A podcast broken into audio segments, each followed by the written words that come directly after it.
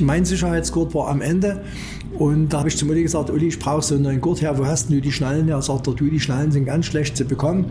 Wir haben zwar die Firma noch, die war in der Oberlausitz angesiedelt, die haben Fallschirme hergebaut. Da hat er zu mir gesagt, weißt du was, lass dir doch mal was einfallen, konntest du doch mal was.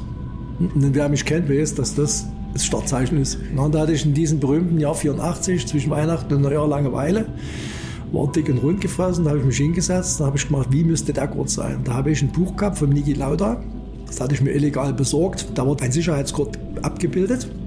Da hat der Drehverschluss. Da habe ich gedacht, wenn du jetzt den Drehverschluss nachempfindest, da könnte es sein, dass wir damit patentrechtlich Probleme bekommen. Da habe ich mir gedacht, du musst ein neues System. Und da bin ich auf das Noggensystem gekommen. Also ein Hebel, der nach oben kippt, den man um 90 Grad kippt und damit werden die Gurte frei. Hier ist alte Schule, die goldene Ära des Automobils. Mein Name ist Carsten Arndt und heute gibt es mal wieder etwas aus dem Osten des Landes mit einem Gast, der es sich zur Aufgabe gemacht hat, die Stars und Fahrzeuge der DDR-Rennszene nicht in Vergessenheit geraten zu lassen. Jürgen Meissner ist sein Name und er war nicht etwa nur Fan, sondern berichtet aus dem Herzen des Ostmotorsports, denn er hat der Motorsportnationalmannschaft der DDR angehört. Ja, sowas gab es da mal. Seine Seite ist übrigens www.ddr-formel1.de und dort findet ihr Bilder, Infos, Anekdoten, Rennstrecken, Links, Videos und vieles, vieles mehr. Und ich lande regelmäßig übrigens auf der Seite und aktuell habe ich viel über ein besonderes Jubiläum gelesen. Das Schleizer Dreieck wird 100 und da darf Jürgen Meissner im Rahmen der zahlreichen Jubiläumsveranstaltungen natürlich nicht fehlen. Und er bringt seinen alten Rennwagen mit, den er nach einigen Jahrzehnten wieder zurückkaufen konnte und den er jetzt wieder fertig restauriert hat. Den Link zu Jürgen Meissners Seite und den Link zum Eventkalender des Schleizer Dreiecks findet ihr in den Shownotes.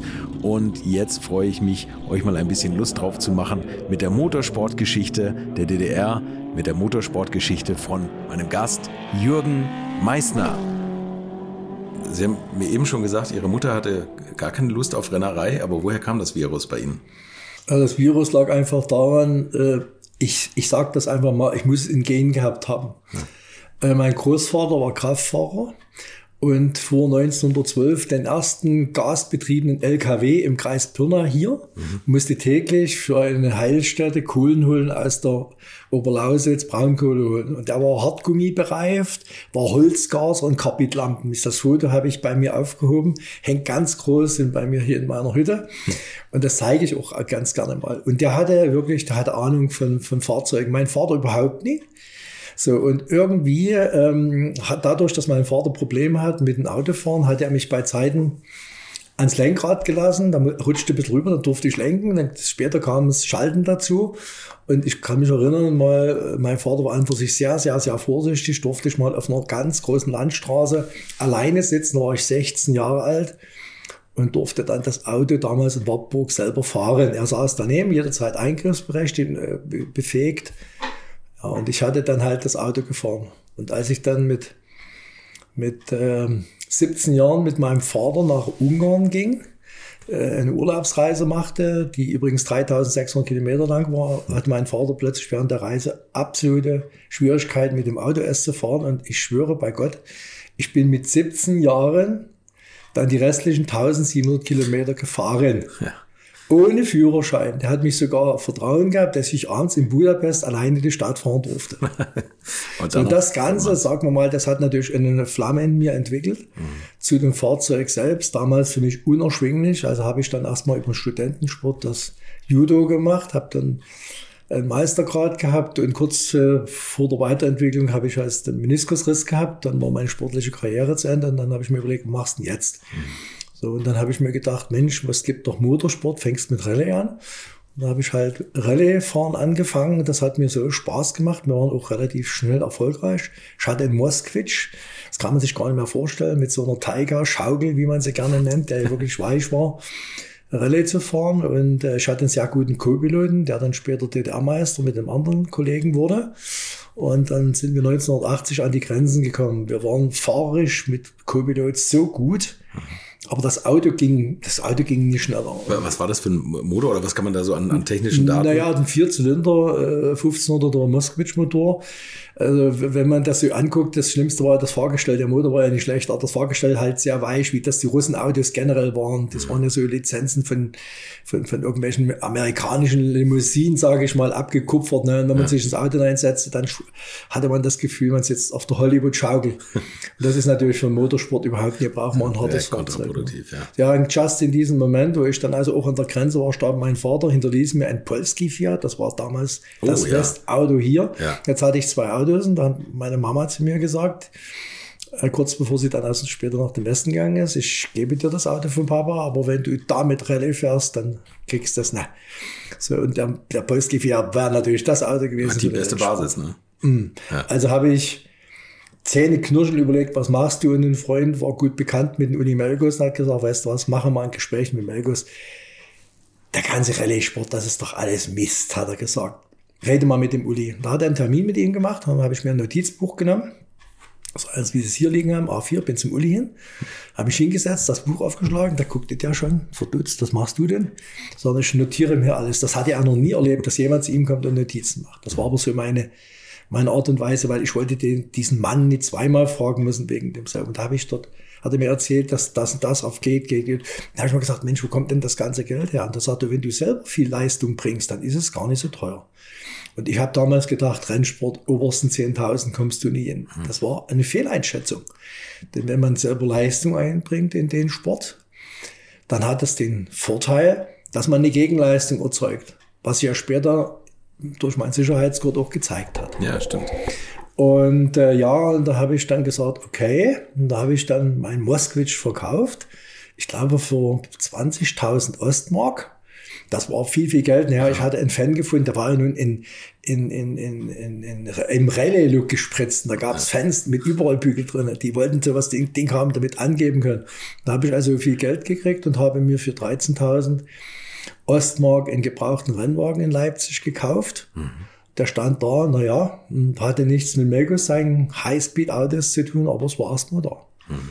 So, so bin ich dann hingekommen und musste dann über die verschiedenen Etappen dann die Berglizenz machen, dann kriegte ich die Rundstreckenlizenz LK2 und dann weiter über die LK1 bis zur Nationalmannschaft. Und das war aber schon ein Formelrennwagen oder Tour? Das war ein Formelrennwagen, ein sogenannter HTS. Mhm. Also HTS heißt Hartmut Tassler Schicoli, den hat der Hartmut Tassler damals, ich will nicht sagen erfunden, aber entwickelt. Mhm. Äh, das war auch der erste mit dem Lademotor und der war schon ein bisschen aufgehüpft, der hatte aufgehübscht, der hatte nicht die alte Karosse drauf, sondern hatte schon die MT77 Karosse, also von außen sah aus wie ein MT77. Mhm. Aber drunter war er eben mit Vierkant Rohrgestell, also Verwindungssteif war er nie besonders. Aber für mich erstmal Bergrennen zu fahren, um diese Rundstreckenlizenz zu kriegen, weil das war Pflichtprogramm, mhm. hat er gereicht. Und von der Größe kann man das so mit so einem Formel V oder so vergleichen? Ja, ungefähr Form, so, ja. So Wir haben gerne immer früher gesagt, um ein bisschen anzugeben, ja, hm, was ist denn das für eine Formel? guckt euch Formel 3 an, ungefähr so ist es. Also so haben wir gegenüber, sagen wir mal, ja, Leuten, die jetzt aus dem westlichen Ausland gekommen sind, überhaupt keine Vorstellung hatten, da haben wir Formel 3 gemeint. Naja, aber es, optisch ist es ja auch nah dran. Wieso? Und äh, ehrlich gesagt sind die auch ganz schön nach vorne gegangen. Ich glaube, die Autos haben 400 Kilo oder was gewogen. Äh, Pflichtgewicht war 420. 420, ja. So, ähm, das haben nur wenige hinbekommen. Mhm. Weil die haben dann wirklich das letzte Quäntchen aus Aluminium gemacht, die haben Schrauben ausgebohrt, also praktisch nur noch Hülsen gewesen äh, und solche Dinge mehr und waren dann selber sehr, sehr, sehr, sehr, sag mal, vom Gewicht her mhm. niedrig angesiedelt. Sieh mal Kessler, Kessler, der stand jetzt neben mir auf dem Foto, der geht mir bis zur Schulter. Also wiegt der heute mal, lassen Sie mich nicht lügen, 65 Kilo. Ja, okay. Das so, ich wiege prachtvolle 100 Kilo, wie mhm. das immer so war. Mhm. Ne? So alleine schon dieser, dieser Vortrieb. So, wenn es dann in dem Auto drin sitzt, hat er schon gerechnete PS mehr. Und wenn der dann noch ein Auto hat, was das Mindestgewicht erfordert, so, dann kommt dieses Mini-Gewicht an Mensch rein, dann sind sie schon mal mit, mit sagen wir mal, guten 10 PS im Vorteil. Das kommt hin. Wie viel PS hatten die? Autos? Ja, also wir, das ist verschieden. Also wir haben sie ja dann im Laufe der Zeit tunen dürfen. Hm.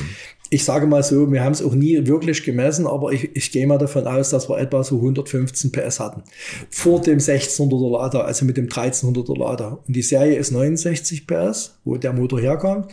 Und wir haben den dann mit entsprechenden Maßnahmen Die war nur durch Wegnahme von Material zulässig.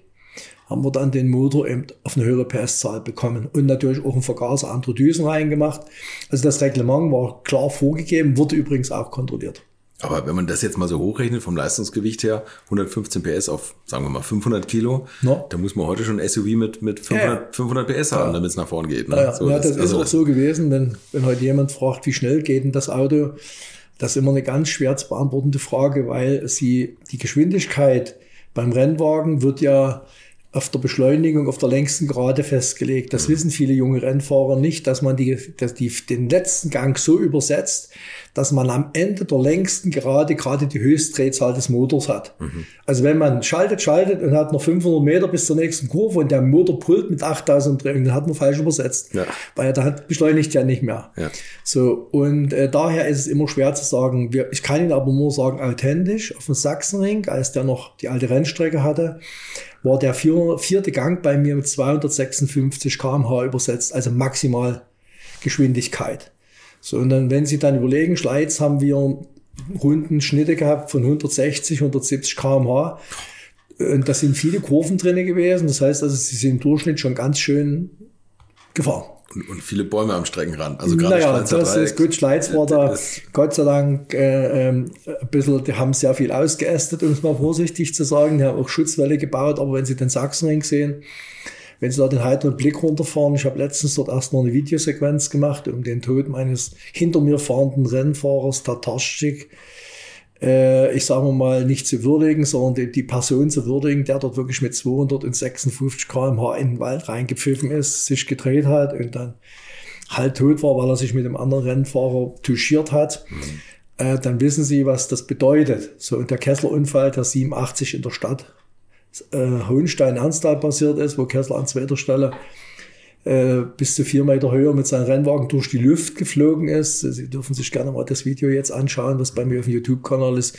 Also das sagen sie einfach mal, sie mir bekloppt, dass wir durch Hohenstein Ernsthal mit einer 200, 210 Sachen durchgefeuert sind, wenn sie Bordkanten hatten. Die Leute standen vielleicht fünf Meter weiter hinten hinter einem Gebüsch. Das ist also aus heutiger Sicht völlig wahnsinnig, wenn man die alten Aufnahmen sieht. Also nehmen wir mal die Avus, wie viele hunderttausend Leute da standen und ohne irgendeine Sicherheit. Also wirklich beeindruckend. Übrigens, das sage ich jetzt schon mal gleich, das, was Sie jetzt sagen, der YouTube-Kanal und auch Ihre Seite, das verlinke ich alles in den Shownotes. Also da kann man gerne mal draufklicken. Also das ist viel anzuschauen. Gehen wir noch mal ein bisschen zurück. Ähm, Sie haben dann diesen Rennwagen gekauft. Wie haben Sie denn dieses handwerkliche geschickt aufgebracht? Haben Sie irgendwas beruflich in der Richtung gemacht? Also ich habe Informatik studiert, war aber schon handwerklich begabt. Ich habe bei Zeiten mit dem Großvater gebastelt. Mein Vater war Ingenieur, Elektroingenieur. Wir haben sehr viel zu Hause, gerade in der DDR mussten wir sehr viel selber basteln, bauen, reparieren. So, und ich muss dazu sagen, äh, das hat mir auch gefallen. Also ich habe sehr wohl gerne kreativ im Kopf was äh, entwickelt, was ich dann umgesetzt habe. Und das ist mir natürlich im Rennsport zugute gekommen. Und durch den Rallye-Sport habe ich natürlich vieles auch selber machen müssen. Ich habe zum Beispiel mal den Motor selber gewechselt bei Schneestreiben. Ich habe eine Hinterblattfeder gewechselt im, im Schnee, da lag ungefähr 20 Zentimeter Schnee, bin ich unter das Auto gekrochen, eine Blattfeder gewechselt. Auf der Straße. Also wenn man sich das überlegt, also da kommt man schon dann dazu zu sagen, geht nie, gibt's nie, was übrigens dann auch mein Lebensmotto geworden ist. So, und dann hat sich das natürlich aufgrund des Wissens, der Wissenszuwachs ist ja immer weitergegangen, hat sich das sehr wohl dann in eine Richtung entwickelt, wo dann immer mehr dazugekommen ist. Na, und dann, äh, sagen wir mal, durch den Uli Melkus, die Freundschaft, die hat sich ja in dem ersten Jahr so extrem aufgebaut, weil er festgestellt hatte, mit mir kann er vernünftig reden, ich bin kein Aufschneider und ich hatte eins, was er so geil fand, um es mal so zu sagen, ich war ein Organisationstalent. Okay. Wenn es irgendwo was gab, besorg mir mal, kannst du mal gucken, mache mal, tu mal. Das war, war ich der richtige Mann dafür. Übrigens auch in der volkseigenen Industrie wurde ich manchmal als Sonderbeschaffer eingesetzt für schwer zu bekommende Materialien und diese Kenntnis, wie man das macht, hat mich natürlich in die Lage versetzt, auch hier der Sache dienlich zu sein. Aber war das als Sonderbeschaffer auch über die Grenze hinweg? Oder Nee, so? das, Nein. ja, indirekt schon. Äh, ich bin da 1900, ich glaube 86 war es dann, als ich das zweite Mal zu meiner Mutter fuhr. Er hat mich Melkus gebeten, bring mal Öl mit. Da habe ich dann im Westen drüben Öl gekauft. Und da gab es so ein bisschen einen Trick, das Öl nahm man nie im Koffer mit, sondern gab das per Express in der Bahn mit. Das fuhr irgendwann mal parallel zum Zug mit. So, und da waren also, ich glaube, sechs Kanister Öl drin. Und da habe ich dann noch einen Zettel reingelegt, das ist Motorenöl für einen Rennsport der DDR-Nationalmannschaft. Ich weiß nicht, ob sie es aufgemacht haben, aber für den Fall das. Und Sie werden es nicht glauben, ich kriegte dann von der Deutschen Bahn, kriegte ich dann eine Aufforderung, Ihr Koffer ist da, ich habe den Koffer geholt, da war alles ordentlich drin. also ich habe auch Bremsflüssigkeit mitgebracht, das war ja damals auch gestattet, also man durfte ja verschiedene Sachen aus dem Westen so mitbringen und das, das war diese Beschaffung. Okay, ja. also Öl war kein Thema. Welches Öl war denn besonders so Castrol, wir haben Castrol gehabt. Ja, okay. Marke fragen ich habe es aufgeschrieben, Marke weiß ich jetzt aber nicht mehr, ja. wenn das jetzt keine Werbung ist, aber äh, das ist gerade wurscht. Also wir haben sehr lange her. Ja, ja, ist auch wurscht. Ja, wir können nur sagen Minolöl, was sich auch übrigens Castrol nannt, nannte. nein, nein, aber das, äh, das, das war so. Ja, das äh, nochmal zum handwerklichen Geschick zu kommen. Äh, ich hatte dann also durch die Freundschaft zum Uli Melgos und da war ja der Bernd Kasper mit in diesem Duo drin. Die beiden haben ja zusammen ihre Autos geschraubt, die waren ja identisch. Die haben sich auch immer alles verraten, haben selber entwickelt, weil Kasper war auch äh, Maschinenbauingenieur. So, und da kam ich nur als Dritter dazwischen.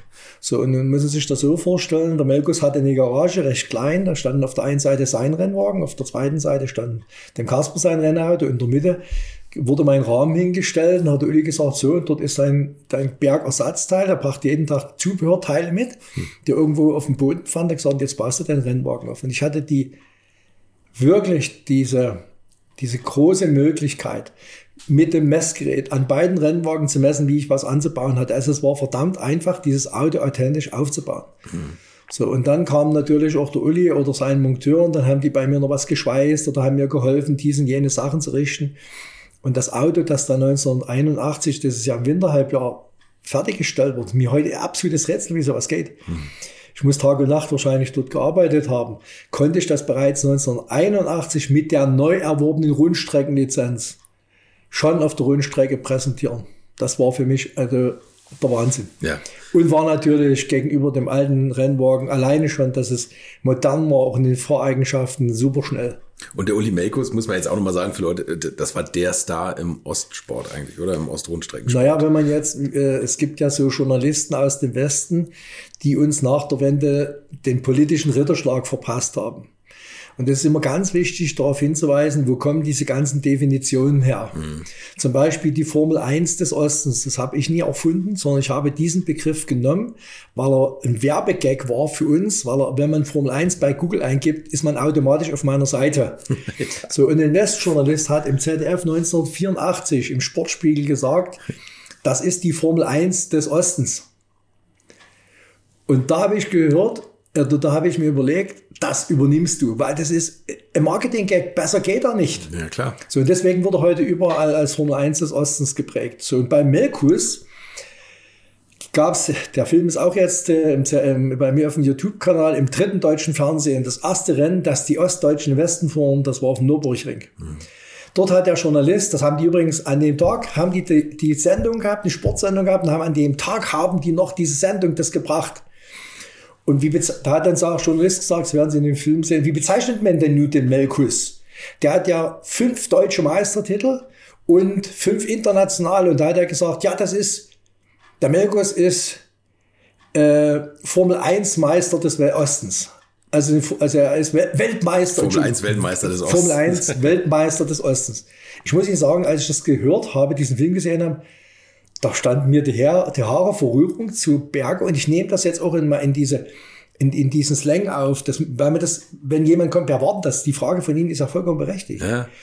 Na, dass man das erklären kann, das ist der Schuhmacher, oder wir, wie haben Sie uns genannt, wer, wer sind Sie denn? Wir sind die Schuhmacher des Ostens. Und Uli Melkus ist der Schuhmacher des Ostens. Mhm. Der Schumacher hatte ein paar Titel mehr gehabt, Weltmeistertitel, als er. Wenn man das aber vergleichen würde. Mit den Möglichkeiten und mit, mit den der, Möglichkeiten mit ist, es, ist es dieses Niveau. Genau. So, und darauf darf man auch berechtigt stolz sein. Und das, äh, das bringt uns auch ein Stück weit aus dieser Erniedrigung heraus, die wir nach der Wende erfahren haben. Mhm. Ne? Immer, ja, im Osten kann ja nichts Gutes gewesen sein und so weiter. Und als wir das erste Mal gegen die Westdeutschen gefahren waren und haben gleich mal ein Rennen gewonnen, dann haben sie gesagt, oh, die wollen wir gar nicht haben, weil wer weiß, was die hier noch alles auspacken. Ne? Deswegen habe ich auch gerade das mit dem Leistungsgewicht gesagt, weil man sagt dann, ja, ja, die mit ihren DDR-Rennwagen, aber da war richtig Schub drauf. Ne? Ja. Und auch die Geschwindigkeit, also das darf man immer nicht vergessen und auch die Reifen, das habe, glaube ich, Peter Mücke auch gesagt, was das für Betonreifen eigentlich waren und mit was für Mitteln sie da rumgefahren sind und, und wo sie da teilweise die Reifen geklaut haben. Sind Sie mal mit Westfahrern schon früh in Kontakt gekommen? Weil ich glaube, teilweise, wenn Sie weiter im Osten in, einer, in Brünn oder so gefahren sind, da haben Sie vielleicht einen, ja, Kurt Ahrens, das war da schon vorbei, die Zeit von Ahrens ihm. war vorbei, ja. ja, ja war genau, aus der Redline-Zeit, genau, früher der Redline-Zeit. Ja, ja, genau. Aber, aber vielleicht so andere Westfahrer? Naja, oder? ich sagte ja schon, Hans Heyer war mal so mein Gesprächspartner. Richtig, ja. So, dann äh, der Jochen äh, Maas war nicht so, den habe ich nur mal gesehen. Ja. Und äh, wir hatten sehr viel Kontakt dadurch, dass in Most hier der Tschechei, was ja ganz in der Nähe bei uns ist, Hm. die Interserie gefahren ist, haben wir natürlich dort die großen Boliden fahren sehen. Ja. Das heißt, also die Interserie ist gefahren und wir sind im Prinzip in dem Pausenprogramm haben wir unsere internationalen Rennen gemacht. Ja, okay. Und dann kann man sich das vorstellen, dass das Motodrom Most, das, wenn Sie heute die Grashänge sehen, da war nicht ein Grashalm zu sehen. Da waren, ich, ich, ich habe das mal erzählt, das waren 250.000 Leute da in Most auf dieser Tribüne. Die meisten kamen aus dem Osten. Die haben tagelang an Grenzen gestanden, um über die Grenze zu kommen. Da musste ja noch einen Stempel kriegen und alles. So, also das war, das war ein Zirkus dort unten, Wahnsinn. Und dort natürlich mittendrin zu sein. Ja. War natürlich total gut und äh, sie stand doch dann eigentlich mitten zwischen den Wessis dazwischen, um das mal so zu sagen. Ne? Da gab es natürlich dann eine Stallorder. Ne? Wir wurden dann vorher vergattert, also keine Gespräche mit denen. Wenn die Wessis was fragen, müssen wir den Funktionär holen. Ich bin froh, dass die Regeln vorbei sind heute. Ja, genau. Und, und das, das größte Verbot bestand darin, ja nie in den Rennwagen einsteigen oder in einen Wohnwagen von denen reingehen. Weil dort hätte man ja können äh, was erzählen, was dann die Leute, die dort immer mit den Ha- Handgelenkstaschen rumliefen, das haben wir dann gesehen, das waren dann unsere langen Ohren, äh, hätten nicht hören können. Ne? Also so diese Dinge. Und da hat man natürlich äh, be- bestimmte Beziehungen aufgebaut. Ich selbst habe dann einen jungen Mann kennengelernt, der hat sich bei mir am Rennauto dermaßen interessiert, hat sich dann eine große Freundschaft entwickelt. Der hat ein großes Autohaus in Erlangen, Mercedes-Autohaus und ich durfte dann mal 1977, glaube ich, mal sogar mit meinem Lader nach dem Westen fahren, meine Mutter besuchen und da bin ich dann zu ihm gefahren und da hat er mich mit Werkzeug ausgerüstet. Das habe ich heute noch. Also war ein absoluter Freund von mir geworden. Ich habe auch einen Film über ihn dann bei YouTube veröffentlicht. Er hat ein paar Filmsequenzen gemacht, da habe ich ihn dann mit in dem Film des Dankes bedacht, weil also es war eine, eine derartige Freundschaft. Und der hat auch gesagt, wir müssen den Osten unterstützen. Und der hat mir dann auch diese feuerhemmende Maske gekauft von dem Schweizer, der wollte 100 D-Mark haben. Ich hatte natürlich niemals D-Mark. Und da hat bloß mein Freund aus dem Westen gesagt, wie viel von deinen blöden Kronen hast du denn? Und da habe ich meine Kronen auf den Tisch gelegt und also das ist ja nichts. Sagt, okay, ich nehme die Scheine, sagt, ich nehme die Scheine und dann hat er aus seinem Portemonnaie die restlichen Westmark gezogen. Und da war ich übrigens verbotenerweise in so einem Transporter drin. Ne? Und da habe ich die Tür aufgemacht, geguckt, so, da war niemand zu sehen. Wups, bin ich raus und hatte dann diese feuerhemmende weiße Maske. Das, Das, das, das gab's war auch alles. ein nicht. Riesenerlebnis. Ja, das glaube ich. Wie war das für Sie, die Autos der Interserie zu sehen? Also Porsche, McLaren, Lola. Das war ja nun wirklich die. Naja, ich die muss dazu sagen, also ich habe sie von Weitem mir angeguckt und hatte so ein Schutzschild im Kopf. Lass dich nie davon inspirieren, das kriegst du sowieso nie hin. Das sind Dimensionen na, in Richtung Formel 1, das willst du gar nicht wissen. Weil das macht dich noch unglücklicher. Na, also es war für uns wirklich nur interessant zu sagen, wenn die dann die heißen Rennen gefahren sind, dann haben wir uns schon mal, weil wir im Fahrerlager waren, kamen wir relativ nahe ran. Äh, wenn die dann, ich kann mich noch erinnern, die haben wir überholt, da ist einer an der Leitplanke lang geschossen, weil der wollte unbedingt die Lücke rein, da ist der ungefähr 200 Meter an der Leitplanke neben den Boxen, das hat richtig gefunkt. Das Auto war dann wie abgeschliffen, aber der ist dann vorbeigedonnert. Und ähm, ja, und das, das war natürlich was, ach, das muss man sehen und so. Ja, ich muss sagen, ich habe dazu bis, bis äh, zur Formel 1 nie die Beziehung gehabt, weil es ist halt, das, das war für uns nie erreichbar. Aber umgekehrt war das übrigens so, wenn die Fahrer Zeit hatten, kamen die bei uns im Osten schnuppern. Dann haben sie geguckt und so weiter und so fort. Ich kann mich erinnern, dass äh, bei uns ein Fahrer war aus dem Westen, der hat da vorne reingeguckt und da er gesagt, was ist denn das? Und da haben wir gesagt, das ist eine verstellbare Waagebalken für Vorder-Hinterradbremse. Wie geht denn das? Und dann können wir von innen mit dem Bautenzug die Bremslast von hinten nach vorne verstellen. Und da hat er gesagt, das ist aber interessant, das ist interessant. Da ist der, der stand uns gegenüber, ist der hingesaust, das ist ein Monteur, hat gesagt, komm mit. Guckte das an, hat er gesagt, so will ich das auch haben. Ah, Das haben, wir- da haben wir gestaunt. Das war einfach eine ganz simple Erfindung, ne, dass man eben mittels einer verstellbaren Gewinde dann Vorder- und Hinterrad, Achslast, weil ja zwei Bremskolben äh, drin waren, Hauptbremszylinder, verstellen konnte, hatten die nie drauf. Also die haben es zwar gehabt, aber die Verstellmöglichkeiten, das vom Cockpit zu machen während des Rennens, wenn sich die Bedingungen verändern, Das war für die neu. Okay, also Da haben Waage, sie so ein Waagebalgensystem heißt das, ne? Bitte? Waage- Waagebalgen, das Waagebalgen, Waagebalgensystem, genau so ist das. Und das kann man uns dann gerne mal im Auto ansehen. Da haben sie vorne weiter nicht als einen Bautenzug, den sie drehen und dann verschieben sie die übers Gewinde diese Lasten. Das heißt, also, wenn es anfängt kalt zu werden oder fängt an zu regnen, können sie halt sagen, okay, ich gebe jetzt mehr Last auf die Hinterräder oder Vorderräder, je nachdem, wie sie es brauchen. Eine Riesenerfindung. Ja, absolut. Ich wusste jetzt auch nicht, dass das hier. Von der hier, Zeit her, ne, man müsste jetzt immer an die Boxen fahren, da müssten Schrauben gelöst werden. Da hat man gesagt, machen wir zwei Umdrehungen, ist man wieder reingekommen, sagt, zwei Umdrehungen war zu viel, machen wir eine halbe zurück, ah, es passt jetzt. Und dann sind alles verlorene Zeiten. Die, die Trainingszeiten sind ja auch limitiert gewesen auf eine halbe Stunde. So, wenn sie zweimal in die Box gefahren sind, haben zehnmal zehn Minuten schrauben lassen, dann sind sie zehn Minuten unterwegs gewesen, was wollten sie da für Zeiten fahren? Ja, das stimmt. Was war so zu der Zeit Ihr Highlight-Rennen? Können Sie sich an bestimmte Rennen erinnern? Weil ich äh, weiß eins, da standen Sie mal zu dritt. Ja, also das schönste Rennen ist eigentlich das mit meinen beiden Freunden, mit dem Melkus, Kasper. Wir sind ja dann übrigens die Jahre bis zum meinem Ausscheiden immer zusammen gewesen. Ich habe zwar nicht mehr in die Garage reingepasst, weil die war zu klein, aber äh, ich habe dann immer bei mir gebaut oder habe mal das Auto mit dort her, hergenommen, damit wir dort was schweißen konnten. Also ich war immer unter der Beobachtung von den beiden und die haben also auch dann gesagt, du komm mal her, wir haben hier was Neues entwickelt, äh, das und das, haben schon die Teile da gehabt, das baust du dir bitte ein. So und so, wie soll ich das machen? Machst du so und so. Also wir haben das gesagt und ich habe natürlich für die beiden auch dann Leistung erbracht. Zum Beispiel vor dem Zylinderkopffräsen war ich also gut, hatte ich Erfahrung gesammelt, habe also die Gaskanäle bearbeitet den Uli oder irgendwelche Ventile bearbeitet in der Geometrie, damit wir also Gasdurchströmung hatten. Und das ist das angesetzt, hat natürlich eine unheimliche Vertrauensstellung zwischen uns dreien ähm, erzeugt. Ne? Also Uli Melkus, kann ich heute wirklich sagen, war in dieser Zeit mein bester Freund. Mhm. Absolutes Vertrauen zu mir gehabt äh, und auch, sagen wir mal, diese Offenheit mir gegenüber, auch technisch gesehen. Mhm. So, und, und äh, das war natürlich so, man muss überlegen, der Melkus ist ja eigentlich mit 18 Jahren in den Rennwagen gestiegen. Na, ich bin mit 30 in den Rennwagen gestiegen, also trennte uns schon einmal zwölf Jahre. Ja. Dazu dieser brillante Fahrer, Vater, der ihm dann das eigentlich gezeigt hat, wie es geht. Mhm. So, dann ist äh, irgendwann mal 77 der Kasper dazugekommen, der war mir also auch voraus gewesen.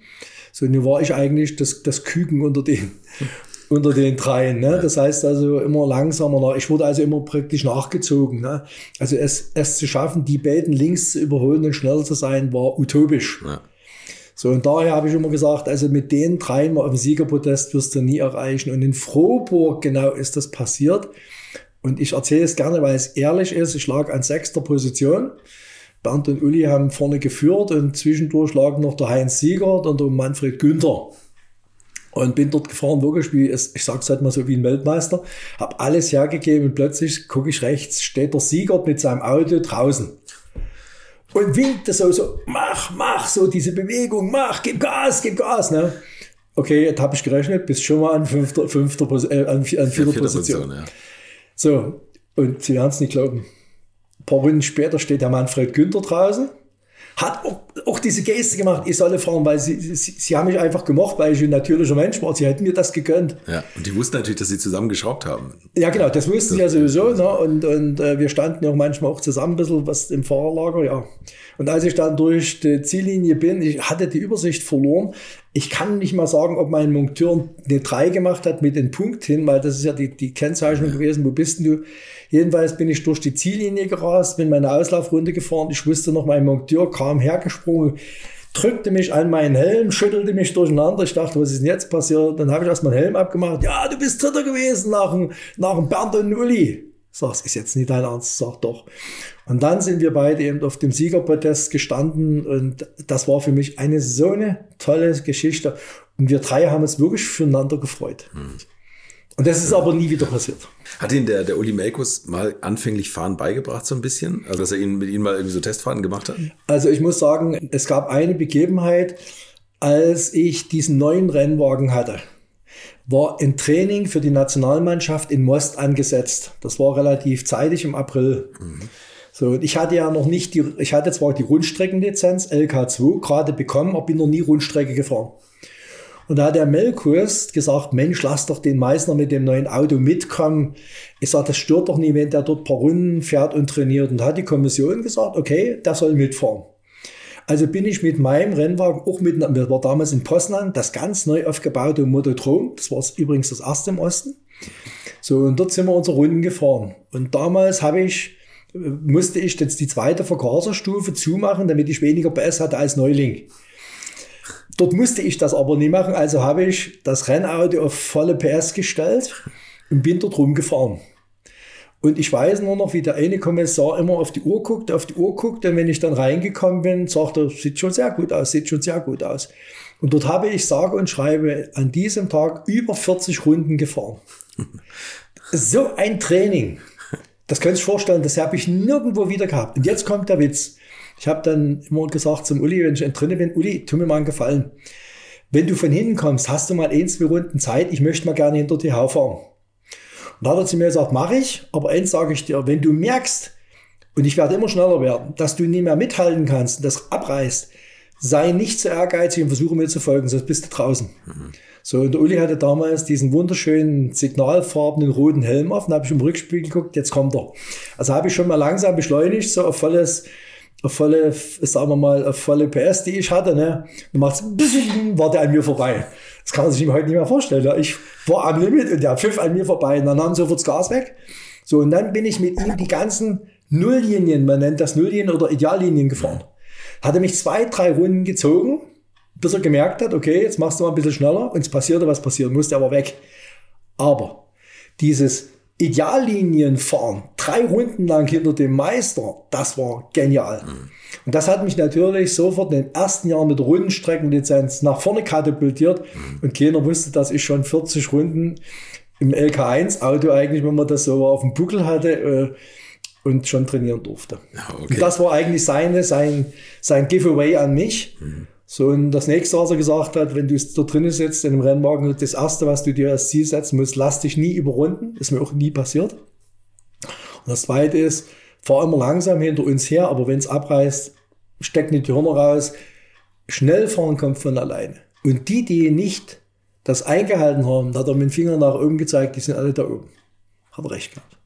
Hat er recht gehabt. Das kann man sich auch heute noch zu eigen machen, wenn man Nordschleifen Touristenfaden fährt übrigens. Genau, genau. da sieht man das ja auch so manchmal, wenn Leute es ein bisschen übertreiben. Wie ging das dann weiter? Also ich meine, dann kamen ja auch gleich relativ schnell die, die großen Erfolge eigentlich, oder? Naja, ich hatte dann, wie gesagt, durch meine, meine beiden Coaches, kann ich so heute gerne sagen, hm. hatte ich natürlich erstmal technisch das immer auf dem besten Stand befindliche Auto. Ja. So, und äh, Natürlich war ich intelligent genug, das zu machen, was der Uli gesagt hat. Nie einfach zu sagen, ach, lass den reden. Ich versuche es anders. Nee, mhm. ich habe einfach gehört, was er gesagt hat und sage, ich probiere das. Also auch gegen mich selber manchmal, ne? gegen mein eigenes Ego. So, und dadurch sind natürlich die Erfolge auch gekommen. Mhm. Und das ging ratzfatz, ne? dass ich dann 84 schon der Nationalmannschaft war, wenn man sich überlegt, 80 angefangen, 84 Nationalmannschaft. Das war natürlich schon ein Stich. Dort habe ich natürlich dann auch Lehrgeld bezahlt, also von wegen kleine gegen die Russen oder die Tschechen dort vorne zu fahren, das war eine Utopie. Das, da habe ich mich auch erstmal in den letzten Start rein befunden. Aber das Gefühl zu haben, ne, wie die Tschechen fahren, was ist das für eine Kultur alles, ne? Das gab ja alles einen Wissenszuwachs in mir. Mhm. Und das habe ich natürlich auch bewusst eingesetzt. Ich wusste auch, man müsste gegen, gegenüber denen keine Angst haben, weil die müssen auch mal ausweichen, wenn man kommt. Mhm. Na, und dann habe ich natürlich jedes internationale Rennen, was mir angeboten worden ist, mitgenommen, um mich dort zu positionieren. Also es ist ja immer so ein bisschen so ein, so ein Spannungsverhältnis zwischen Sozialismus und Motorsport eigentlich. Der Peter Kirchberg, der hat das auch gesagt, dass das eigentlich immer so ein, so ein Paradoxon ist. Aber es gab eine Nationalmannschaft, wo quasi die DDR die besten Rennfahrer zusammengestellt hat. Wie viele Leute waren das? Äh, also so etwa, ich sag mal, laut Reglement gingen nicht mehr als 19 Autos, mhm. Weil wir hatten den Startnummerspiegel von der 80 bis zur 99. Das war international festgestellt. Also wenn man heute alte Fotos sieht von internationalen Rennen, mhm.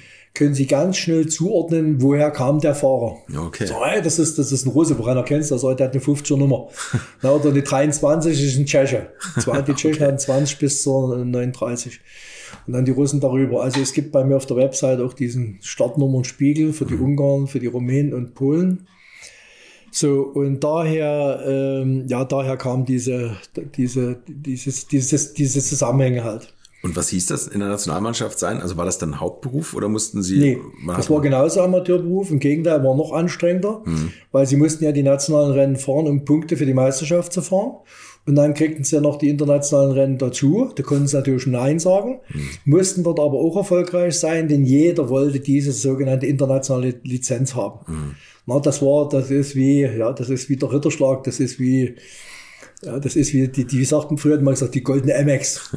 Na, so ungefähr kann man sich vorstellen. Also da haben wir auch drum gekämpft. Und die war natürlich wieder auch an bestimmte politische Gegebenheiten gebunden. Man musste also linientreu sein, man durfte keinen Mist machen in dieser politischen Sache. Deswegen war ich auch hoch, hoch gefährdet durch meine Mutter. Aber Eben, ich ja. habe das Also muss man vielleicht kurz dazu sagen, Ihre Mutter ist äh, in, in Westen gezogen. Genau, so ist das. Hat ja. ab 1970 dort gelebt, konnte ja. mich also sehr gut unterstützen. Zwar nicht für den Motorsport direkt, mhm. aber ich hatte dann also auch ein paar Westmark, konnte mir also auch dann das Öl kaufen, Bremsflüssigkeiten kaufen. Mhm äh, konnte mir einen Helm kaufen, der übrigens aus dem Westen auch zugelassen war, weil die DDR-Produktion in der Lage war, international homologierte Helme zu produzieren. Also durfte man den aus dem Westen haben. Ja, okay. So, das waren so die, die Dinge, aber alles andere war ja, musste ja aus der Produktion der sozialistischen Länder kommen. Da hatte man ja keine Chance, was anderes einzusetzen. Und Teile konnte man aber tatsächlich auch aus den anderen Ostblockstaaten irgendwie bekommen. Also naja, das wurde ja, genau, das, durch, dadurch, dass ja. es aus der Produktion der Großserien äh, des Ostblocks kommen musste, mhm. äh, war man natürlich an bestimmten Dingen limitiert. Also das, die Russen bauten nun mal den Lader, der war der 1300 Lader war für mich heute noch ein total sehr guter äh, Rennmotor, weil er kurzhubig ist mit entsprechenden Durchmesser. Also das Ding ist wirklich super gegangen. So die verschiedenen Teile, Trabantteile, Hauptbremssünder, Trabant, hintere Bremszangen äh, äh, von Polski Fiat, Kupplungsscheibe von einem Multicar, also von so einem kleinen Transporter und, und, und, und, und. Also man kann das fortführen, Getriebe, Außenhaut vom Wartburg, na, und äh, ja, also ich habe noch nie eine Liste gemacht, wo ich mal alles aufgeschrieben habe, aber jetzt durch meine Restauration äh, des Autos habe ich mir eine Liste gemacht, äh, die genau aufschreibt, was habe ich wann wo gekauft, was hat's gekostet. Ja. So, jetzt kann ich also genau nachvollziehen noch, äh, woher auch damals die Teile gekommen sind. Wie ist denn das, wenn Sie jetzt so ein Auto aufbauen? Äh, kommt man an die Teile gut ran oder ist das schwierig? Na, es gibt Teile, also sagen wir mal so, der Rohrahmen ist ganz einfach zu machen. Sie müssen bloß eine Schablone haben, wie Sie ihn herstellen. Das Rohr gibt es zu kaufen, müssen zusammenschweißen. Ja. So, das wäre überhaupt kein Problem. Oder die ganzen Lenkersysteme. So, alles, was, was, was Lenkungsteile sind, ist vom Trabant zum Beispiel, Trabantlenkung auseinandergesägt, zusammenge, zusammengeschweißt, in eine Welle neu gedreht würden sie heute auf jeder CNC-Maschine hinbekommen. Einzige neuralgische Punkte sind halt die Achskörper. Mhm. Die sind aus Magnesium gewesen. Die haben die Tschechen für uns gegossen. So an die kommt man schlecht ran. Man müsste also dann wieder eine Gießerei finden, die sagt, okay, wir gießen da mal eine Serie nach. Mhm. Ob das nun sinnvoll ist oder nicht, weiß man nicht. Dann ist es aber vielleicht besser zu fragen, gibt's, verkaufst mit deinem Rennauto und kriegt dann ein Original zusammen. Es gibt Teile, die werden schwer beschaffbar sein. Aber wie würde ich jetzt sagen, äh, ohne jemand weh zu tun, wir Ossis wären pfiffig genug, um uns wieder was einfallen zu lassen, wie wir so ein Ding auch wieder aus dem Ganzen schnitzen, wie wir das vorher so gesagt haben. Würdet ihr eigentlich auch so gerne wie ich manchmal neue Länder mit einem Oldtimer erkunden, aber ihr scheut euch die lange Anreise auf Achse oder die teuren Transportkosten? Dann gibt es eine der coolsten Alternativen, von denen ich bisher gehört oder in zahlreichen Artikeln gelesen habe. Und das sind die Eckis Oldtimer Rally Reisen durch Costa Rica luxuriöse zehntägige Urlaube und zwar in Minigruppen mit Oldtimern, die ihr vor Ort aussuchen könnt. Und nein, mir hat die Sonne nicht den Kopf zerbraten und ich rede jetzt auch nicht vom schättrigen Ford Fiesta der Billo Autovermietung. Ihr habt die Wahl zwischen zum Beispiel Mercedes SL, Porsche 911 oder Range Rover Classic. Und das ist sowas von cool, denn es sind immer maximal vier Autos inklusive Servicefahrzeug unterwegs und es geht natürlich nicht um Geschwindigkeit, sondern einfach nur darum, auf entspannte und ganz wunderbare Art und Weise Land und Leute zu erkennen erkunden und es ist ein Urlaub, also gibt es auch Strandtage. Und wer schon mal in Costa Rica war, der weiß, dass es ein sicheres Reiseland ist mit grandioser Flora und Fauna, mit Vulkanen, Regen und Nebelwäldern und irren, irren Stränden. Und mit den Fotos könnt ihr auf Instagram noch die Freunde zu Hause richtig neidisch machen. Ist ja auch nicht ganz unwichtig heutzutage. Schaut es euch auf jeden Fall mal im Netz an. Und als ich das erste Mal auf der Seite war, konnte ich es gar nicht glauben, dass jemand sowas organisiert. Und dann braucht man noch nicht mal den eigenen Klassiker schmutzig zu machen. Und mit Rain Range Rover oder R107er SL die Landschaft erkunden. Es könnte schlimmer kommen. Es gibt übrigens verschiedene Routen. Mein Tipp wäre die La Carrera Costa Rica und auf der Route werdet ihr mich früher oder später mitfahren sehen. Das garantiere ich euch. So, jetzt hört ihr hier noch die Webseite und da gibt's eine ganz einfache, nämlich rally-rally.com. Und ganz wichtig, Rally wird hier R-A-L-L-Y geschrieben rally-rally.com. Am besten gleich draufklicken, Seite abspeichern und möglichst schnell buchen, denn es sind kleine Gruppen und Inga und Ingo, die das organisieren, sind wirklich mega nett und Ingo ist auf mich gekommen, weil seine Mitfahrenden immer alte Schule hören. Also Geschmack haben die, die da mitfahren auch und ihr sollt jetzt auch weiter alte Schule hören. Bis bald in Costa Rica. Ja, also Einfallsreichtum, das, das mussten sie immer an den Tag legen und das haben sie auch wirklich immer äh, toll gemacht. Also wie waren denn dann diese Rennen eigentlich im Ausland? Ich stelle mir es auch, auch tatsächlich langwierig vor. Man kann ja kaum nebenbei arbeiten. Oder, oder wie war denn überhaupt Sponsorensuche? War ja, also fangen wir mal von der ersten Frage an. Ja. Sie bekamen ja für solche internationalen Rennen eine Einladung. Mhm. Mit der Einladung sind sie zum Chef gegangen und haben gesagt, also ich starte jetzt am Wochen am, in 14 Tagen in Brünner und ich brauche Freistellung vom Donnerstag. So, da hat also mein, also die Einladung kam, kam von Berlin, vom, vom großen ADMV. Mhm. Daraufhin hat mein Club mir einen Antrag gestellt, wir bitten Sie, Herrn Meisner, aufgrund dieser Einladung freizustellen. Da er Mitglied der Nationalmannschaft ist, da hätte sich kein Chef groß getraut, nee zu sagen, weil das wäre politisch untragbar gewesen, der okay. Nationalmannschaft nee zu sagen. So. Ja. Das heißt also, wenn Sie dort Sonntag, Sonntag, Sonntag Training hatten, Sonntag Training und Rente hatten, mussten sie mindestens Donnerstag frei haben. Sie müssen ja den ganzen Trost zusammenstellen, ja, alles beladen, die Ersatzteile mitnehmen.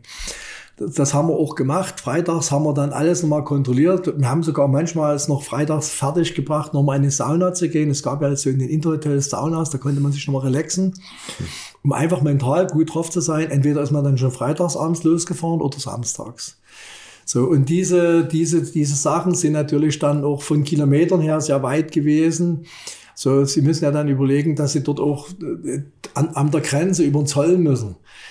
Die Geschichte mit dem Zoll, das ist eine Odyssee. Normalerweise hätten Sie müssen mit dem Rennwagen vor dem Grenzübertritt paar Tage her zur zentralen Zollstelle in Dresden fahren. Würde bedeuten, Rennwagen aufladen, den ganzen Zubehör mitnehmen, dort den Rennwagen abladen, alles zeigen, Rennwagen wieder aufladen, wieder herfahren, dann in der Garage wieder abladen, wieder aufladen und so weiter. Und da haben wir oh dann mit dem Zoll vereinbart, dass wir an der Grenze das machen. Das heißt, wir sind mit diesen Zollvormerkscheinen, sind wir an die Grenze gefahren und dann haben wir gesagt, hier, das ist das Auto und sagte, okay, da weiß ich noch, da war mal eine Zöllnerin. Äh, wir sind mal über Baratal gefahren, da hieß es, die sind nicht ganz so strenge, die gucken nie nach, aber das war eine Zöllnerin und die sagte zu mir, was ist denn ein Nusskasten? Da stand drinnen Nusskasten, da stand drinnen vier Satz Räder oder das und das wurde auch die, diese wichtigen Teile aufgeführt, damit man sagt, man hat ja was mit. Ja. Man hat ja dann noch andere Sachen mitgehabt, die man dort verscherbeln wollte. Da sage ich, was ein Nusskasten, wollen Sie mich hier veralbern? Da habe ich gesagt, nee.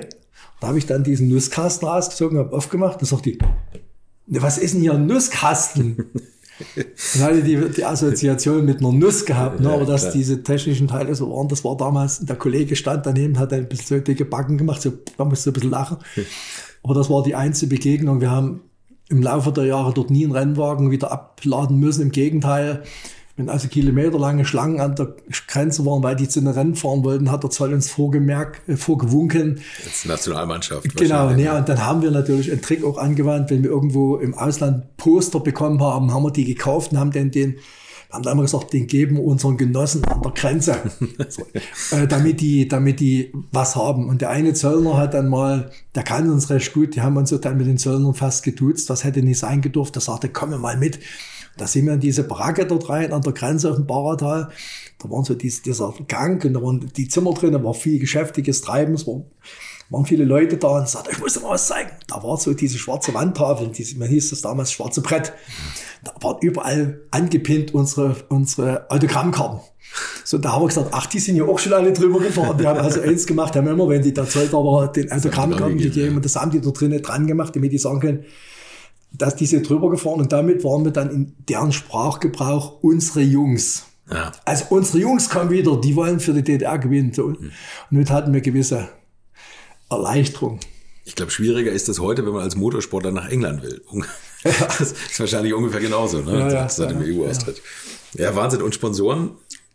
Sponsoren ist eine, ist eine Sache, die müsste auf Eigeninitiative passieren.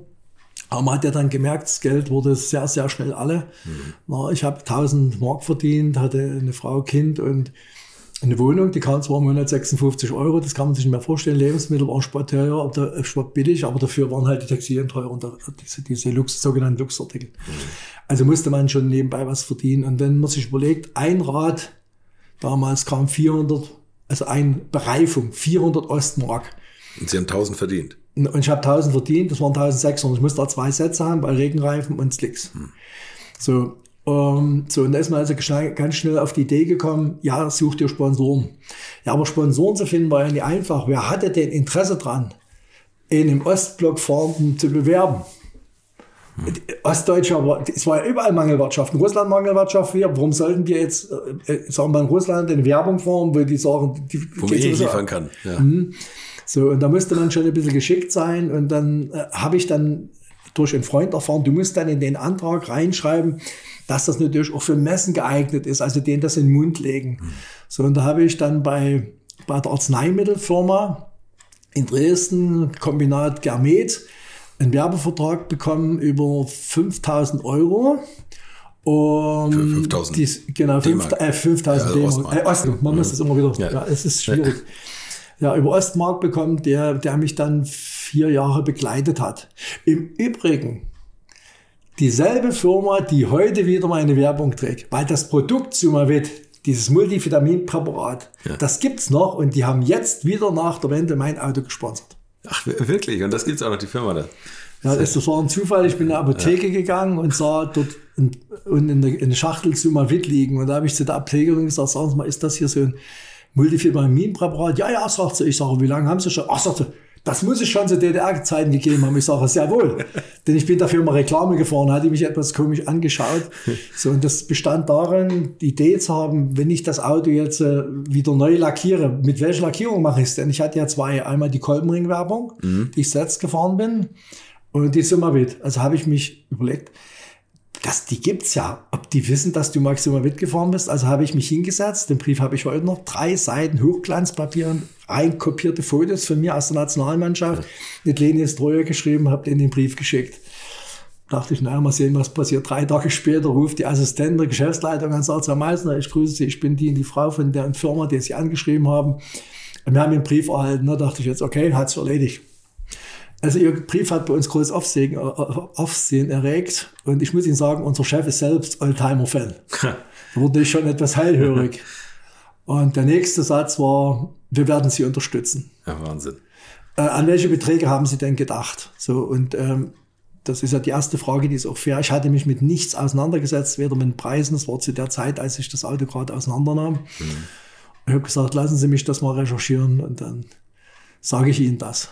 So, und habe ich dann recherchiert und ich bin heute sogar verpflichtet, es zu nennen. Ich habe dann für die Restauration von dem äh, Auto 11.500 Euro bekommen.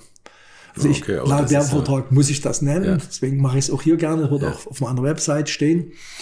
Äh, so, das war also die Geschichte, dass ich also der alte, das alte Produkt auf einem meinem Auto wieder, äh, wieder darstellt. Mhm. Und viele fragen, warum? Weil das die Geschichte ist. Das ist sensationell. Das ist ja so viele Jahren, das, das ist ja ein Glück zu haben. Ja, ja. Ein Glück zu haben. Und dann habe ich äh, sehr viel über die Medien gemacht. Ich hatte die, die Bildzeitung einbezogen, ähm, die dann einen großen Artikel geschrieben hat, die Sächsische Zeitung, die einen großen Artikel geschrieben hat.